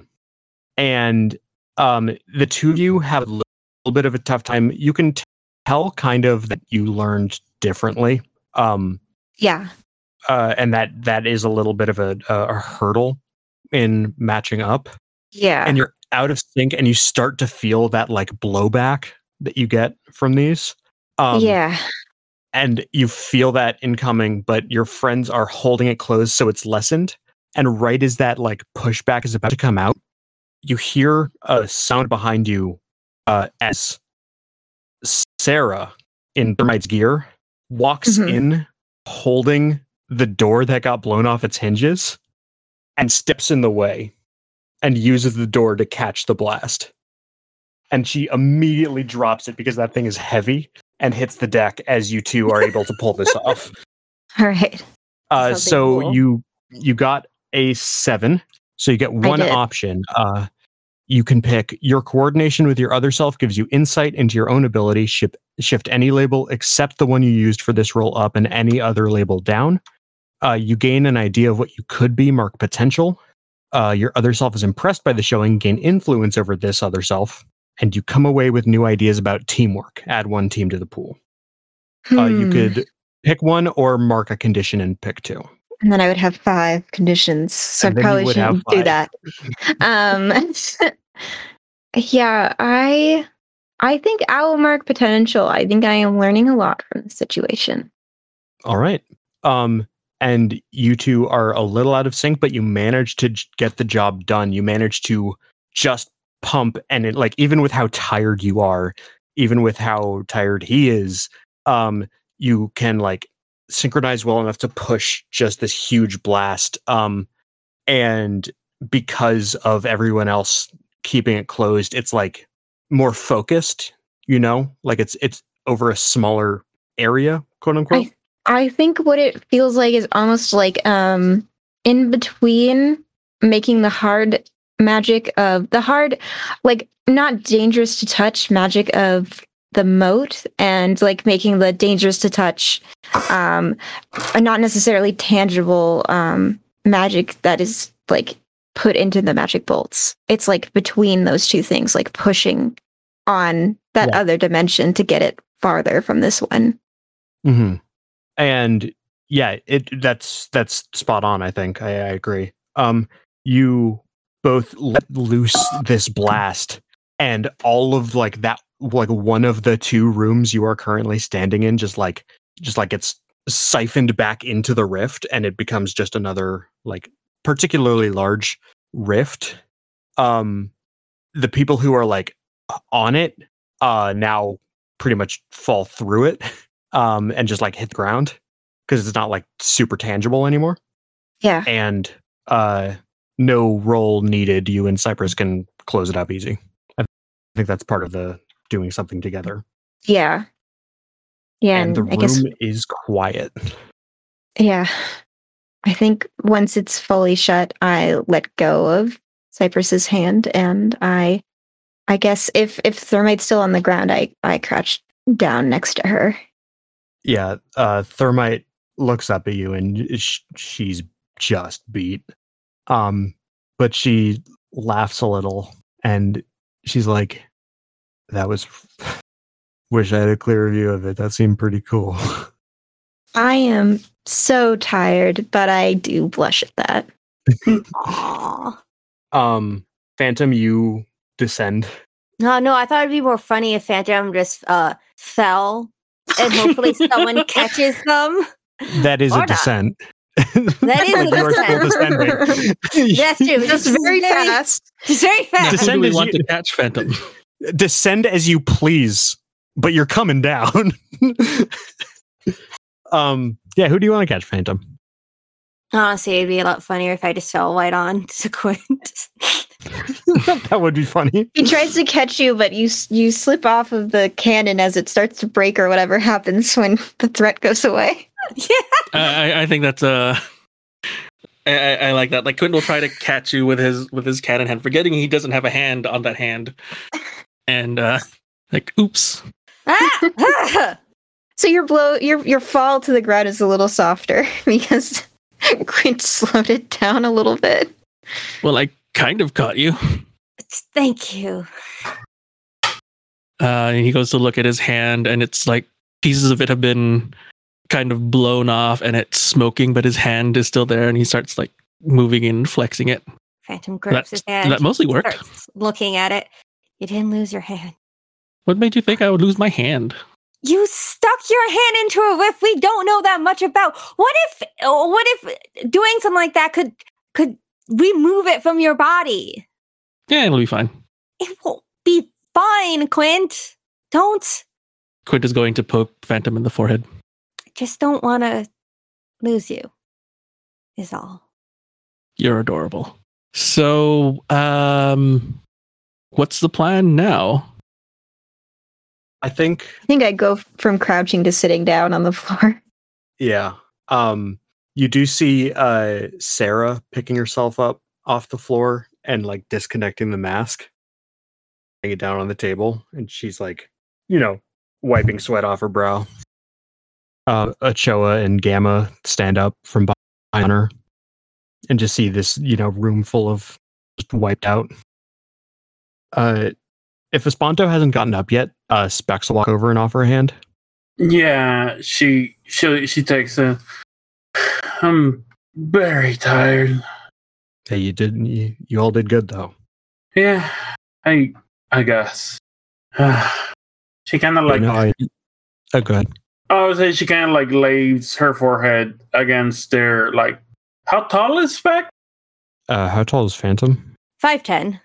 Oh, okay, so like slightly taller against her shoulder. Yeah, and they kind of quietly say, like, voice only you can really hear. Mm-hmm. You know how I know you did good, Espanto? How? I couldn't see what was going to happen, and you still pulled it out. Thank you. I think, I think you all deserve a bit of a rest. Go grab rooms in the back. I'm fresh as a daisy, so I'll be around with sundaes in a minute. That sounds nice, if you have sprinkles. Oh, do we ever? Monochromatic sprinkles sound delicious. You are all granted, rooms to sit down in, lay down in, and true to their word, Specs comes around. Everyone is like, "What do you want? What do you want? What do you want?" Like before or after people take naps. Kind of like peeks in to see if they're awake, and then if they are, like, hey, what kind of sundae do you want? I think I'm given a room. I take my boots off. I take my visor off. I am gone. I am just asleep immediately. Fair enough. I need some time for my magic to regenerate. Like, I use so much of it. I don't think we've seen anything on this scale except for the fear ball. Yeah. Quint, I don't even think goes for a nap. He goes to borrow Spec's hammer and starts hammering off more of this cannon that is kind of busted right now and kind of hanging on his arm. And he's just kind of whacking away at it. Quint's going to mess with his arm. Phantom's going to be there to try and help. Also, because they're very curious about it. But they also have to mess with it. Yes. But they're also probably messing with their own tech because it kind of malfunctioned on them. And they have to fix it. So this is one of the few times where the anti-grav device is off and there's just like a little hole in the back of Phantom's neck. But when asked, Phantom will be like, do you have any non-dairy ice cream? Oh, yeah, for sure. I'll have some of that. Just like anything? Do you have like strawberry ice cream or non-dairy ice cream? You know. Yeah, we have non-dairy strawberry. Excellent. Thumbs up and looks at Quint. Just vanilla. It's fine. Cool. Do you actually like vanilla, or is it just one of those things where you're trying to be as normal as possible? What's wrong with the vanilla? Do you have any idea how complex the vanilla flavor is? I mean, I don't really think about flavors. It gets a really bad rap on why it's supposed to be boring, but it's one of the more complicated flavorings that we as humanity have found. So it is a lot like you. I don't know how to take that. You can't remember when I say what I'm about to say that you cannot see Specs' eyes. Specs rolls their eyes so hard. It's the whole head. You can see it. Yeah. It's a full like head rotation and they leave. Leave me alone. And don't be jealous, Specs. Oh, Specs is gone. Is Espanto taking a nap? No, I think she's awake, just looking at the ceiling when Specs comes in. On whatever bed or sofa she has been given, she's laying down as much as possible, so if she's just like on an armchair, she's doing the legs up on one armrest, head on the other, just like looking up at the ceiling. Yeah. Best place to lay down here is there is a bed, and it's like not bad. It's not the best bed ever. Mm-hmm. It's pretty Spartan, but yeah, she's laying in that bed. Specs pokes their head and is like, "Hey, you awake? Yeah. What do you want?" It'd be easy to fall asleep after today, but now I think I'm awake. Yeah, I know that feeling. Yeah. So what do you want? She like looks at them, kind of like shaking her head. Sprinkles, caramel, what has many sugary toppings. No chocolate, please. Just like sprinkles, caramel, all that stuff. If you have some cookie dough. Did you want ice cream with that, or? Yeah. If you have like a big bowl of cookie dough and then just chop all that stuff, preferably not chocolate cookie dough, but I know that's very specific, so I'll take the chocolate chips out if I need to. Yeah, I'll see what I can do. Thank you. You're a peach! And she stretches her neck and closes her eyes. One-handed wave over the shoulder as they leave. So everyone recuperates, everyone gets their specified ice cream treats. When you wake up, Mystic, you can also, get one. Yeah, I think definitely. I think it was like she was so tired, like she was like, I'm glad you're okay, Thermite. But basically, it was like if she didn't leave right away, she probably would have just like fallen asleep where she was, like on the floor. Like she was like, I'm gonna run to the to sleep. But after a bit, yeah, I think she comes out and she's gonna have ice cream too. Mm-hmm. I think she's I don't remember what kind of hair we said she had, but maybe if it's pigtails, one of them is like pushed like in a weird direction. Like normally they're pretty symmetrical, and it's like she slept on it, and so it's like pushed off to the side, like pulled out more than normal, and she just like doesn't care. Maybe she like finger combed her bangs before she came out, but like she's like, I'm not fucking fixing this. Like, by the time you come out, you see Sarah back in her regular apron uniform, and she kind of just like, without saying anything, walks over to you and like looks back at the board of like chocolate, vanilla, strawberry. I think I give her one of those like soft smile or awkward soft smiles where you like, you like kind of push your lips up, like, you know what I mean? Like you're like doing like a smile grimace, and I'm like feeling kind of awkward, but like also like, I don't have anything against her. I just was fooled for a little too long. I think I get character decisions. I don't know. I get like a basic sundae, I think, with like, like a little bit of whipped cream and cherry on top, some sprinkles or whatever. Like just like maybe a blink of vanilla one or whatever. She goes and makes that for you. So now is the point where I ask if anyone wants to like, talk to somebody in particular. After everyone recuperates. What is my Sarah doing? Like our Sarah? Thermite comes out a bit after you, just yawning really big. She hasn't changed back into the uniform yet. Yeah. So she's still wearing those like, borrowed jeans and tank top, and she just like sits down next to you, just kind of like flops down into the chair. I think I like... like rub the upper part of her back, like a there, and also like good job, kind of. Yeah, she just has this like tired ass smile. I think I take a bite of my ice cream, and then I'm like, "Did you get some? Did you order some ice cream?" I don't really do ice cream, but thanks. I'm good though. And what about like? Milkshakes or something? That be good? Yeah, I can do a milkshake. I bet they could do it here. I'll ask. Yo! and Sarah walks over and she's like, yeah? She's like, do you do milkshakes here? And Sarah just has this really confused expression. It's like you like make it into like a drink. Like you add milk.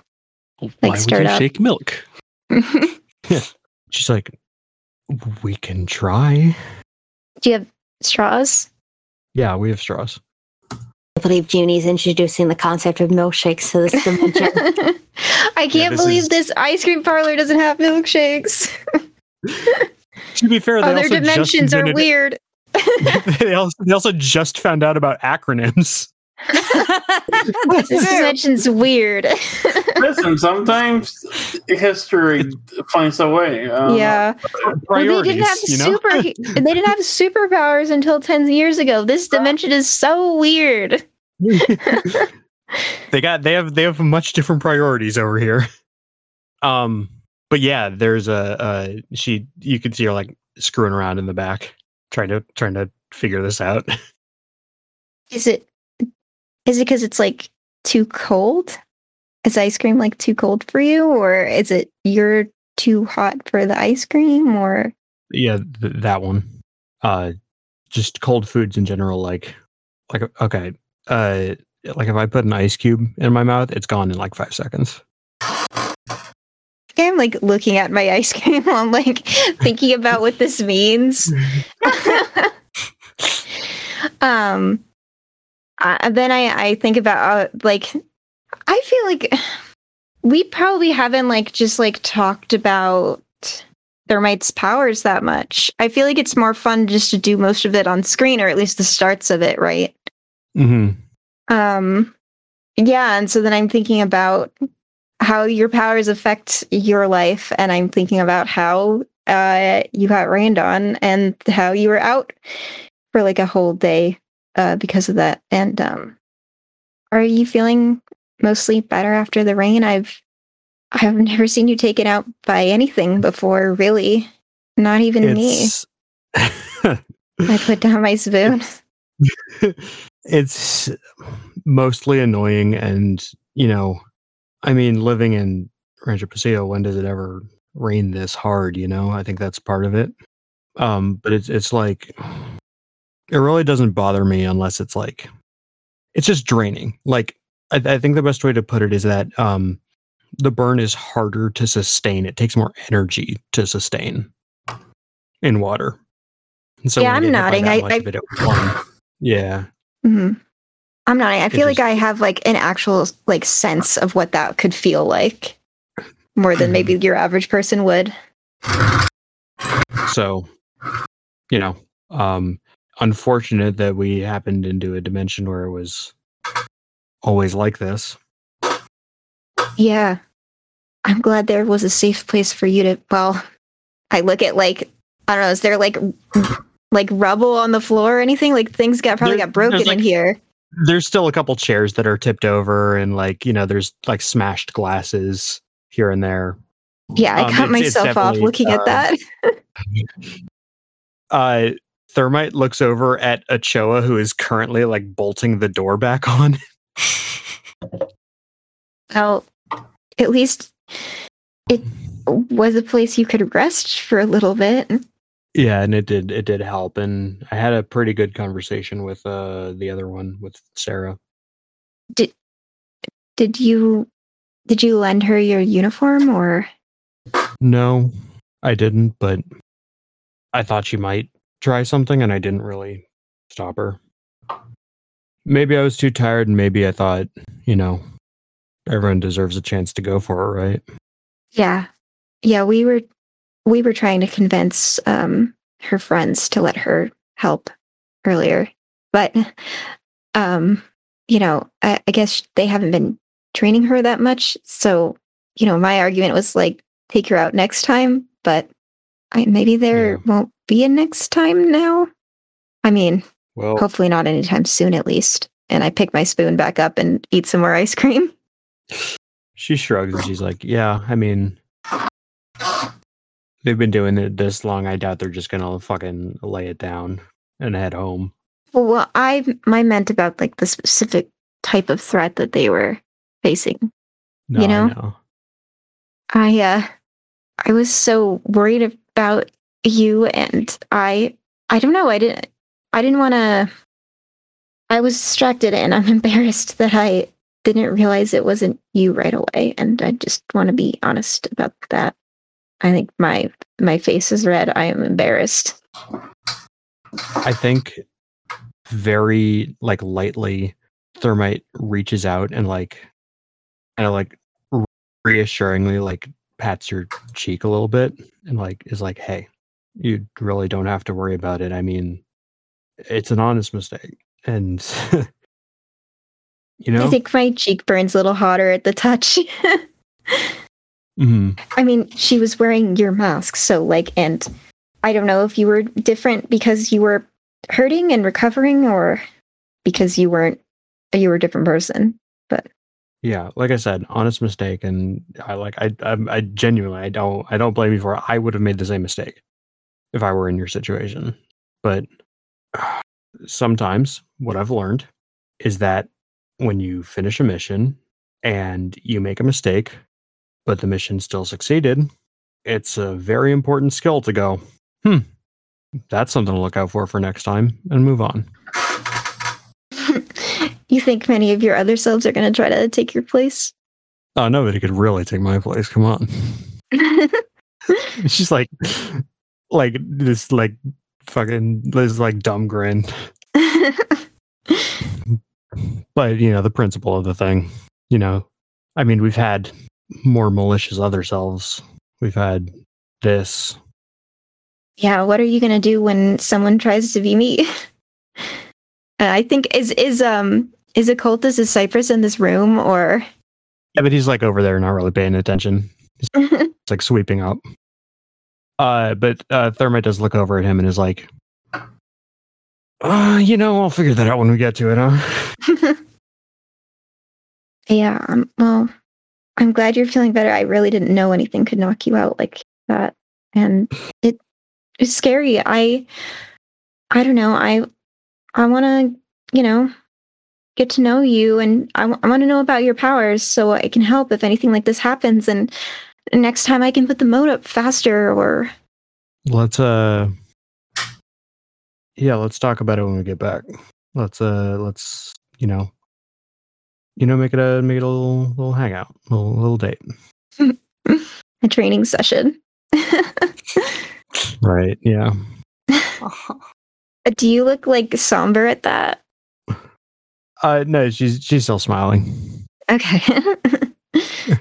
Yeah, I think that's what I wanted from the conversation. Hell yeah. I have a thing I would like to do. Go ahead. Well, first I think Phantom kind of gets up after messing with her tech and looks at Quint and says, "Hey, I'm glad everything didn't go, too terrible with the whole sticking your hand in the rift and everything." And everything? You mean when you tried to help and just got yourself hurt? I mean, of course. Of course I tried to help you. Phantom, I was fine. But what if you weren't? Are you saying you don't trust me? No, that's not what I'm saying at all. It's not about trusting you. It's about... I just don't want anything to happen to you. So you go in and get yourself hurt instead. And you think that's better? I mean, I'm fine. But I don't know what I'd do if I lost you too. And I have to do something, because what if I don't and you get really hurt, or... Have a little more faith in me, Phantom. I haven't died yet. I think there are tears welling up in Phantom's eyes, and they kind of stand up. But you could. You could die. Nah, I'm going to live forever. I'm going to hold you to that, then. Next time on Otherwhere, Quint's funeral. Ha, ha, ha. Definitely wasn't a death flag. Nope. Yeah, with you planning the finale arc, you kill... I'm going to tell you right now, Eric, if you kill Quint, I'm going to find my way to get to California and kick your ass. Just so you know. I don't talk about it a lot, but there was a sense of hopelessness when I watched Ollie die. Like, I could have done something, and all I could do was watch it happen. I can't just watch it happen. I have to do something. let me know if this is too much for you, but Quint is going to, using his normal hand, reach out for Phantom's face and kind of just use his hand to cover their eyes and just go, then don't watch. And he's going to go in for a kiss. Aw, Phantom definitely kisses him. When we return home, there's something I need to tell you about. There's something I need to show you. That's not ominous at all. It's a little. I know it's a little silly, but I want to be able to protect. I don't really think I need much protecting. I don't know, Quint. I'm sure there are plenty of things you need protecting against. You have a lot of risky ideas. You know that? I think you're far too confident. I mean, it's all worked out so far. I've only blown myself up a couple times. I think Phantom takes his hand and then presses his hand with hers over his to the necklace that they gave him. I want everything to be okay. For the both of us. Just afraid of losing someone again. I'm not going anywhere. Are you done with your arm?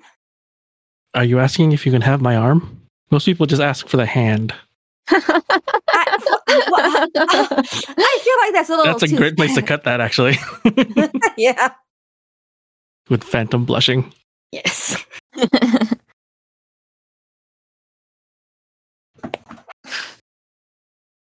Well, I would love to talk to Cypress, but I already did a scene, so... if Fabby has something. Yeah, Fabby, do you have anything? The only thing I have, I think it's up to you, depending you think, would Specs reach out to Espanto? I think she's at a point right now, she's tired, the mission's over, where unless Specs came back again later to her room, she wouldn't, search for them. I think Specs would loop back once everybody had been, taken care of ice cream-wise. Yeah. With Espanto's ice cream. Oh, I thought you got lost. Oh, no. I just had to make sure everyone was taken care of. Here you go, by the way. Thank you. Yep. It did take me a little to make Sarah's out there doing something new, making a drink. I don't know what's up with that. I guess we'll find out later. Hopefully it's, not very dangerous. Sorry, I'm tired. My quick wit all flushed away with the rain. Oh no, that's awful. It will be missed. I know. What do I even have to offer if not for my razor sharp mind? She takes a bite of the ice cream. Well, you're damn good at this fighting business. I'll tell you that. I guess this is. Honestly, this is easier than other type of fighting. This is very simple. You're fighting these creatures and you're pushing them back. And it's not there's not an evil person who is controlling everyone's minds and making you face your worst fears or evil scientist or even I guess you all probably still get crime, but based on the fact that there's less people with powers, I assume there's less super crime. I hadn't even considered super crime. Oh yeah, super crime. Yeah, we don't bother with crime at all. That's not our problem. Yeah. Well, I mean, super crime. I do. It's literally my job to. Uh huh. But on a hero level, we don't deal with that. As Void Patrol, we don't deal with that. Yeah, you really are adorable. She takes another spoonful of the ice cream. They kind of chuckle, and they lean forward a bit and actually take off their hat. Mm-hmm. And you see what it's still black and white, but it's you can tell it's blue hair. Mm-hmm. It's a very bright-eyed, bright-eyed, but not naive, mm-hmm. Annoying brightness. And they smile at you, and they say, I mean, around here, things must seem pretty black and white to you, huh? Yeah, I guess. I honestly kind of like it. Maybe it's naive of me. Things aren't really black and white, but I'm tired of sometimes not knowing what the right thing to do is. I get that, but there's also, points here and there. Like, sure, there's nobody to blame for this and nobody to, but there's a flip side to that. And we don't, sure, we probably bought ourselves some time today, but we don't know if it stopped anything. We don't have a, because if you have one big bad, you said mad scientist? Yeah, that was the whole thing. That's just one person you got to deal with. Yeah, but it's never just one. There's always another. I'm just saying we're, we're all pretty aware of the fact that we might be doing this just for the rest of our lives. But I think maybe this is one of those grass is greener on the other side things. But honestly, that doesn't sound like the worst. It's like y'all are firefighters, right? You know your enemy. Yes, it's dangerous. It could take lives, but you know the enemy. You can kind of anticipate it. You know what you're dealing with, and you can work on ways to have drills and best practices and really specialize on that. Yeah, that's fair. Sorry if I'm just telling you how wonderful your life is. The others might have a problem with it, but I try to keep an optimistic outlook on things. Yeah. She looks at you and straightens your eyes. I'm like, sorry if I teased you a little bit too much earlier. I was trying to keep my mind off other things, and I wasn't lying. You do help me keep my mind off things. Oh, yeah, that's real sweet. Yeah, it's not unwelcome. And I'm glad. I would have felt bad otherwise. You I think at the end of the day, I'm pretty thankful you all ended up showing up.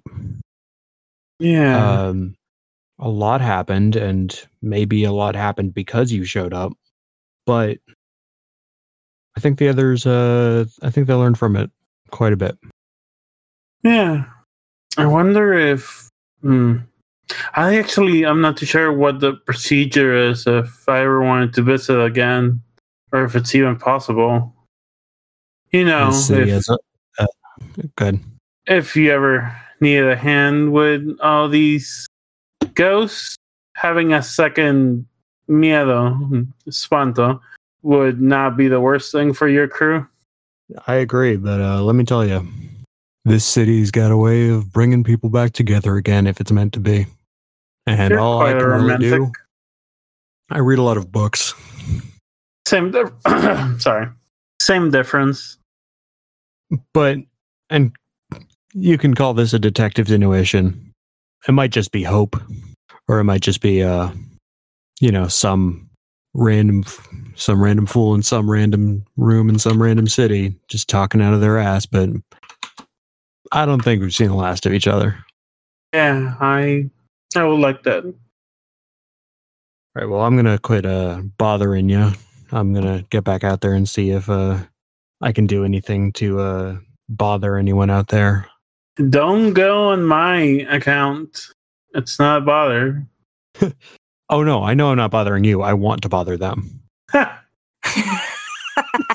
guess I'll talk to you later then. Yeah, see ya. And they reach down for a gimme five. Like a real old school one. I think she laughs and does not give them the gimme five and lays back down in bed need to give you a reason to come back. Ugh. Fine. and they do the thing where they like have the hat on their arm and they like pop it up and then put it on, and give you that same like over the shoulder wave as they walk out. Yeah, and I think Martina goes to sleep after that. All right, probably can do one or two more, then I'll wrap up. Yeah, I don't necessarily need to have like a conversation on screen, but I do think that Junie goes to talk to Cypress. Mm-hmm. I do want to have a conversation with Sphex. Okay, talk to yourself. All right, what do you say to Sphex? Like Sphex is just going to be out there, like leaning on the wall next to Ochoa. And like monologuing as Ochoa is trying to like lift this fucking door back in. I love them. I was wondering if I could talk to you. Oh, who, me? Yeah, you. Oh, sorry, Mr. Ochoa. This is a business. Got to take this. And Ochoa is like grumbling. And Specs like looks at you and is like, "Yeah, what's up?" I just have a few questions. You know, I thought it'd be easier if I talk to myself in a way, to kind of like get it off by my chest. Ooh, this is going to be a fun change of pace. Usually I'm the one asking the questions. What do you got? First of all, I was, just curious, in this dimension, if you ever knew Oliver Adler. I knew an Oliver. You do? I did. Did? Yeah, he was one of us here. What happened to him? They fighting didn't go so well for a lot of people. I see. Were you? I mean, I knew the guy, but I wouldn't say I was particularly closer to him than any of us. Like, we were all pretty close knit, but I'd say we were all about on the same level with that. Why, you got one? I did. He was my best friend. I'm not from the same dimension as everyone else. I grew up somewhere else, and he was from where they're from, and he ended up in my dimension, and from then on we traveled together. But he sometimes technology malfunctions and it goes really bad. I'm sorry to hear that. I'm sorry for your loss. But hey, it seems like you got some good folks here. They're pretty great. It took a while for me to really feel like I belonged with them, that I could open up again. But it's been really difficult. Have you ever experienced something that you can't let go of? Yes, I'm going to say. And I'm not sure if it's the same way you mean it, but yeah. The problem to me with being a detective, being a PI, is that there's not a lot of harm prevention that goes on, you know? Yeah. It's usually by the time somebody calls me in, things have already happened.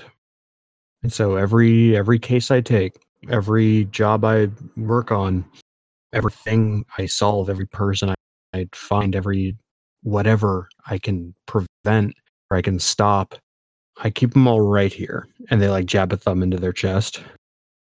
Because the more of those I do, the faster I can be to the next ones. And faster and faster and faster. And that's the goal. And sure, it helps that I can... you know, look a little bit into the future, but it's not exactly omnipotence. Wouldn't that be something? Anyway, what were you going to say? Do you think you would ever do something extreme to try and mitigate that? To try and make up for the things you couldn't do? I mean, that's a really vague question, but I'll answer it the best I can. No.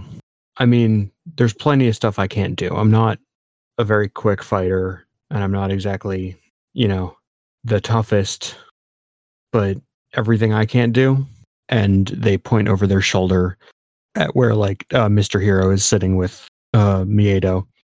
That's what those guys are for. You know? Yeah. Yeah, I understand.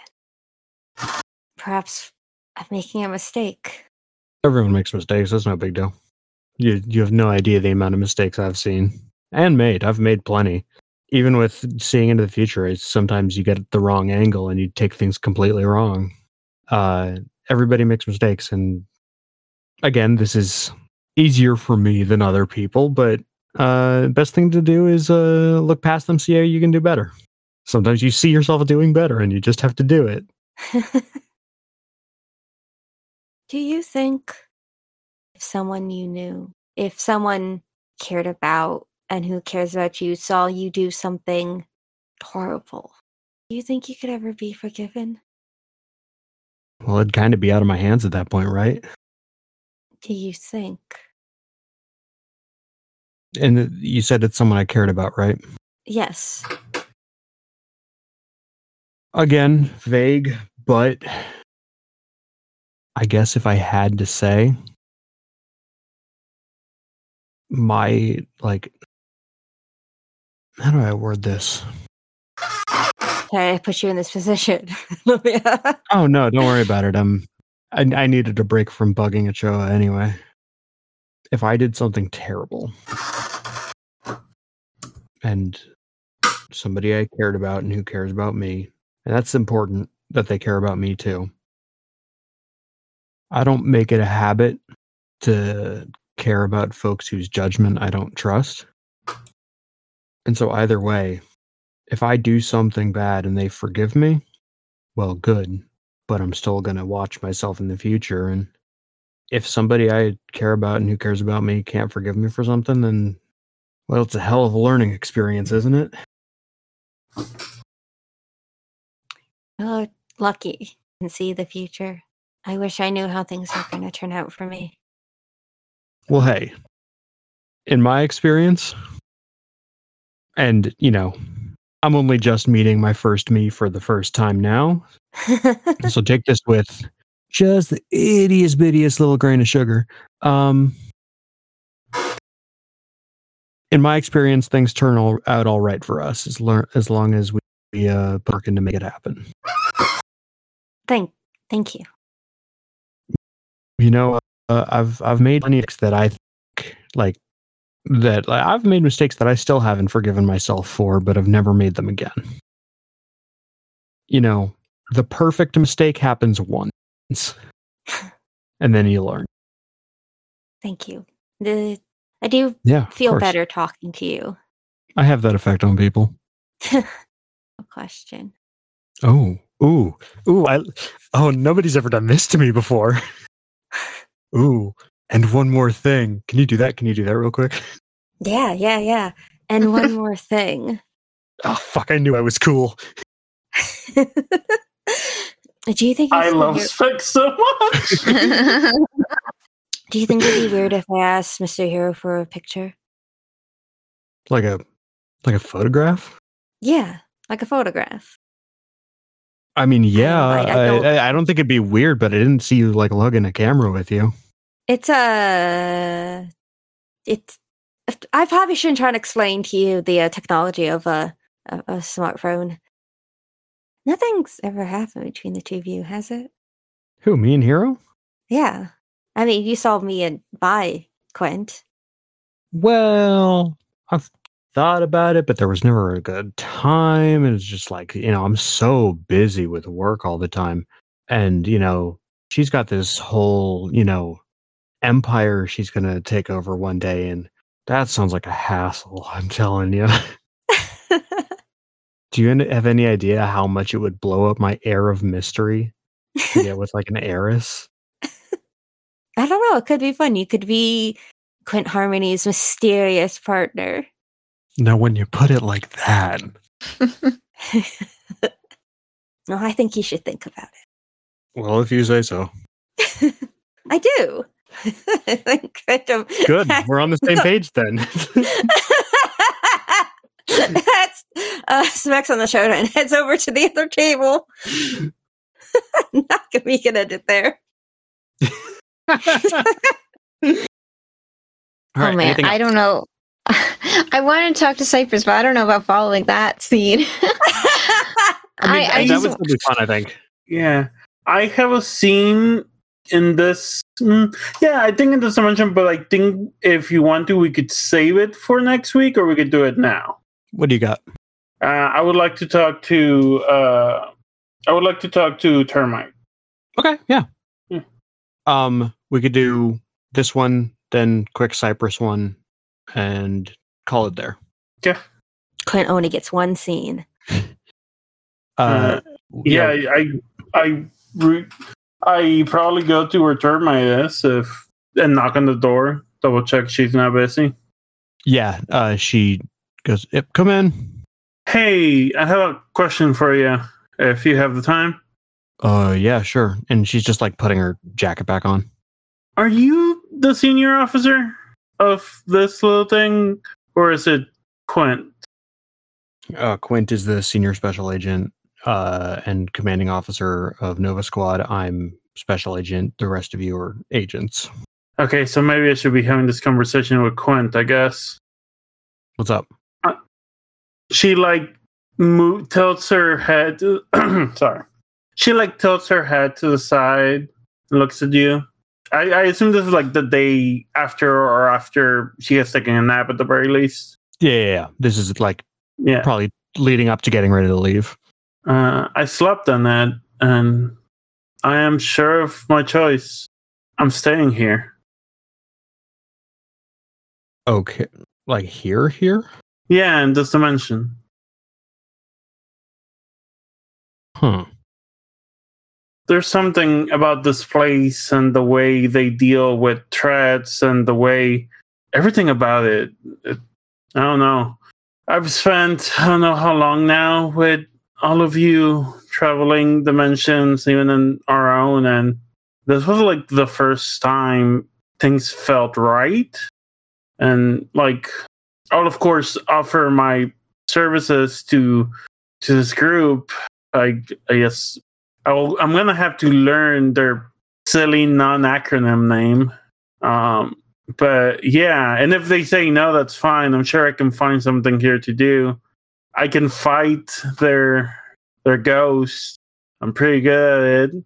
I'm sure this place has wrestling if I get bored. But yeah, there's just something about this world. I think I want to stay here. I want to stay here. Well. So yeah, I guess I'm gonna go tell Quint's dad. We'll see how that goes. Hey, hold up. Yeah, I want to make this clear. I'm not stopping you. Yeah, but I think you should.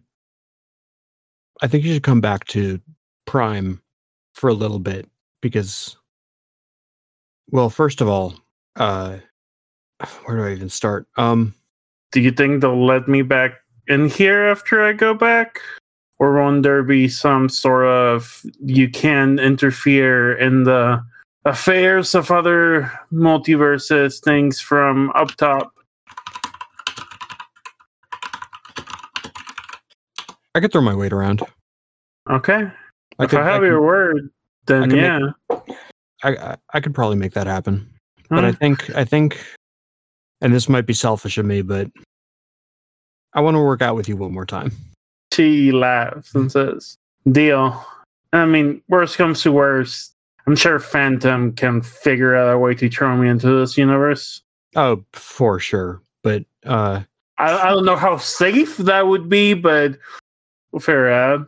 Yeah, you're right. I should... traveled the multiverse for 7 years, just fine. Phantom is not really see that with Ollie.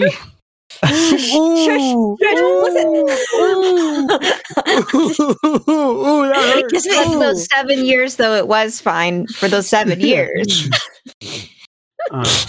Yeah, but maybe not at the end of them. I think Thermite approaches you and like has a moment of like intense conflict on her face, but then holds out her arms for a hug. She hugs you. That's a good place to pull, I think. Yeah. And Cypress and Mystic.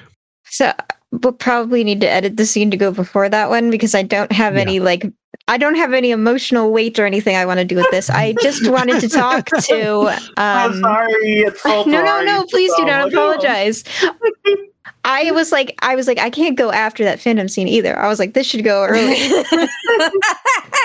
I'm sorry. She was just a sad person. But I just wanted to get on screen that Judy's talking to another sub of hers who has pretty innovative new uses of his magic that he's worked out, and she wants to talk to him about that. And I think it's just a scene of her and him going through what she did when they did the the three riffs, and talking about how that went, and her frustration with not being able to get invisible at first, and then that kind of stuff. And I think she's just talking about her training, and I think I guess we can cut into starting to talk in character here, where she's so in my home dimension, and from what I've learned, quite a few other ones I've visited, my magic kind of works like it's inherited, it's other previous members of our family had it, and I have it, and I found a mentor from another dimension who was teaching about it, and he was telling me about his family. We don't have another self where he's from. And so I've been studying it that way, and I was so surprised to hear about how you you've only had magic. You were the first person to have our magic here. I mean, as far as you know, right? First, and he wiggles his hand. Wait, what does that mean? There's a. I mean, someone wrote the book. Well, of course, someone wrote the books that you've been using. And I why didn't I think about that earlier? Are those from this reality, or? There were more. Okay. So when I got my powers, the book just appeared. But all the books I have are companion pieces. And those showed up with some of the other people who could also do the same kind of thing. I think my eyebrows shoot up. I am this is fascinating information. And I'm also oh, damn it, we have to leave soon. The problem's solved. We can't talk about this forever. Really? Yeah. And do you remember what I said when you showed up for the first time and you did magic? I was out of character, I don't. Yeah. He said, you're a Haraway. Right. Yeah, I think Junie nods. She remembers. Mm-hmm.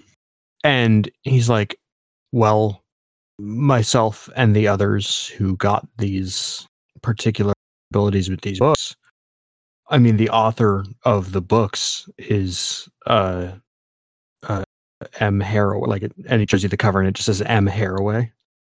And he's so we just, none of us, we all kind of knew each other and hadn't anybody going up, so we just kind of became the Haraways. Huh. Let me show you something.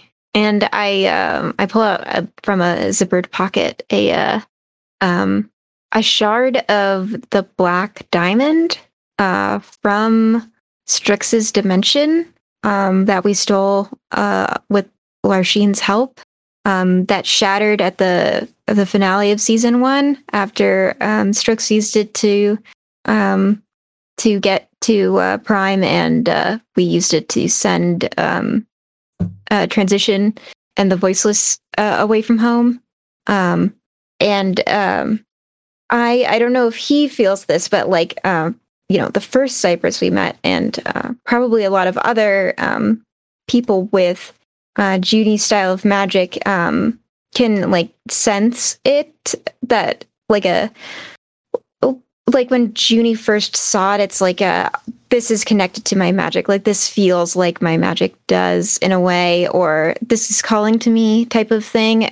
Probably different for everyone, but it's the black diamond shard and she's holding it. I think it's not touching her bare skin so much. I mean, she touches it briefly, but I think she's letting it rest on like the sleeve of her uniform, like on her palm, because she has like thumb holes. I think just like thumb hole sleeves.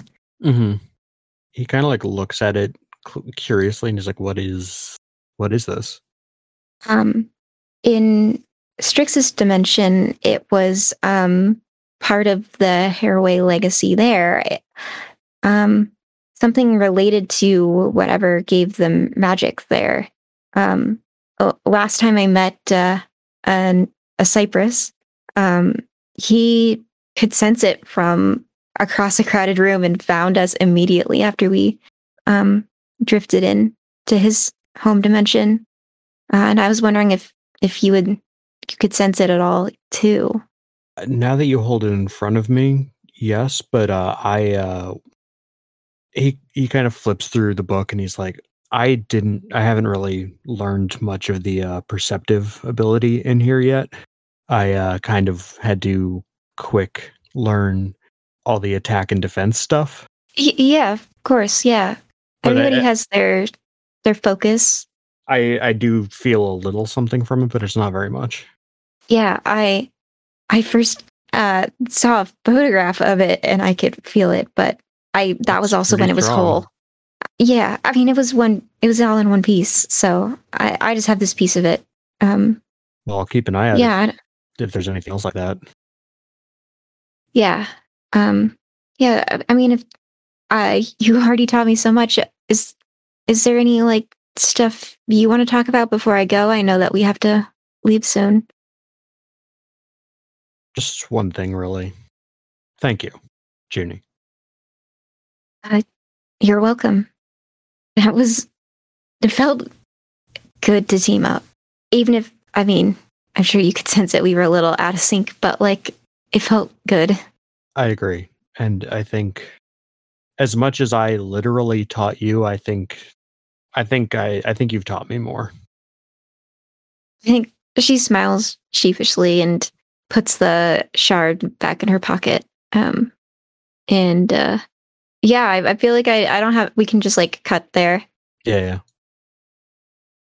And so, the time comes where it's time to be getting back, and you all kind of gather up. I assume we're gonna jump back from roughly where we jumped in. I mean, it's been established that we don't need to. That we can just jump from wherever and then walk back, or we'll probably go outside, right? Yeah, do it in the alley at least. Yeah, we don't need to like walk back to the exact space that we entered. Mm-hmm. But the whole of the Void Patrol and Ochoa and Gamma are there as you're getting ready to leave, and they Quint. There, Quint steps up and she says, "Hey, just a minute, folks. We'd like to introduce you to someone." All right. Okay. Spanto just smiles. Cypress turns around and walks into the back and walks out like a minute later. And walking out behind him in I had an outfit for this. In a button-up shirt with a tie and like the sleeves pushed up, and a bandana on her head, is Sarah, and she's holding what appears to be a large shield. And Cypress says, "I'm going to get this out of the way. You were right. I know." Okay, we've exchanged that. Moving on. In that last bit, I had an idea that we could make Sarah a shield, and that could be a pretty significant way to contribute. Do you have a name picked out yet? Yeah, I'd like you all to meet the newest member of Void Patrol. And she gives a little, like, mock salute. It's like one of those, like, real casual ones where you, like, flick the arm off, you know? Mm-hmm. And she goes, "Firebrand reporting for duty." That's sweet foxes. Oh, I forget you say that. How do you forget? Contrary to what you might believe, Phantom, I'm not thinking about you all the time. Next laughs. I'm not thinking about you all the time. She winks at Specs. Ochoa opens the recently fixed door, and they all wave, and there's a asynchronous chorus of goodbyes. And with that, you know, you just hop out in the alley and jump back. Yeah. Awesome. You know, I was thinking Sarah was going to go for like Aegis or something as a name, but Firebrand works too. I thought that was too on the nose.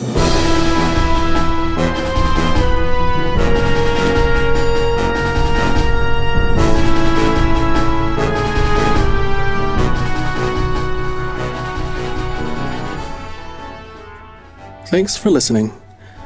In this dimension, Espanto, aka La Osa, aka Martina Bosquez, the Janice, is played by Fabi Garza. She can be found at Fabi Garza, or as a cast member of Eidolon Playtest. Junie Mystic Haraway, the Nova, is played by Siobhan. She can be found on Twitter at Spellbound Mage, as Direct Impact on Splintered Vision on Protean City Comics, or at twitch.tv/runawaysorcery. Phantom, the Brain, is played by Charlie. She can be found on Twitter as @MagicalPride, or on Sir Podcasts at PrepodEngage, or at Devoid of Space. Quintessential Hero, the Soldier, is played by me, Eric. I can be found on Twitter as @PrimeFactorX01, and my work can be heard on the shows Arcadia, California, and Breathing Space, Fading Frontier. Special Agent Thermite, the Soldier, is played by Olivia.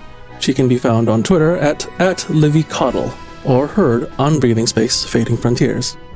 Otherware is played in Masks, A New Generation, by Brendan Conway, from Magpie Games, at Magpie Official on Twitter. Our theme music is composed by Michael Freitag, on Twitter as @AdmiralAmara. The actions and opinions presented here belong to the individuals from this dimension only, and are not representative of any other selves, known or unknown. Otherware is not responsible for any side effect drifting produced by listening to this podcast.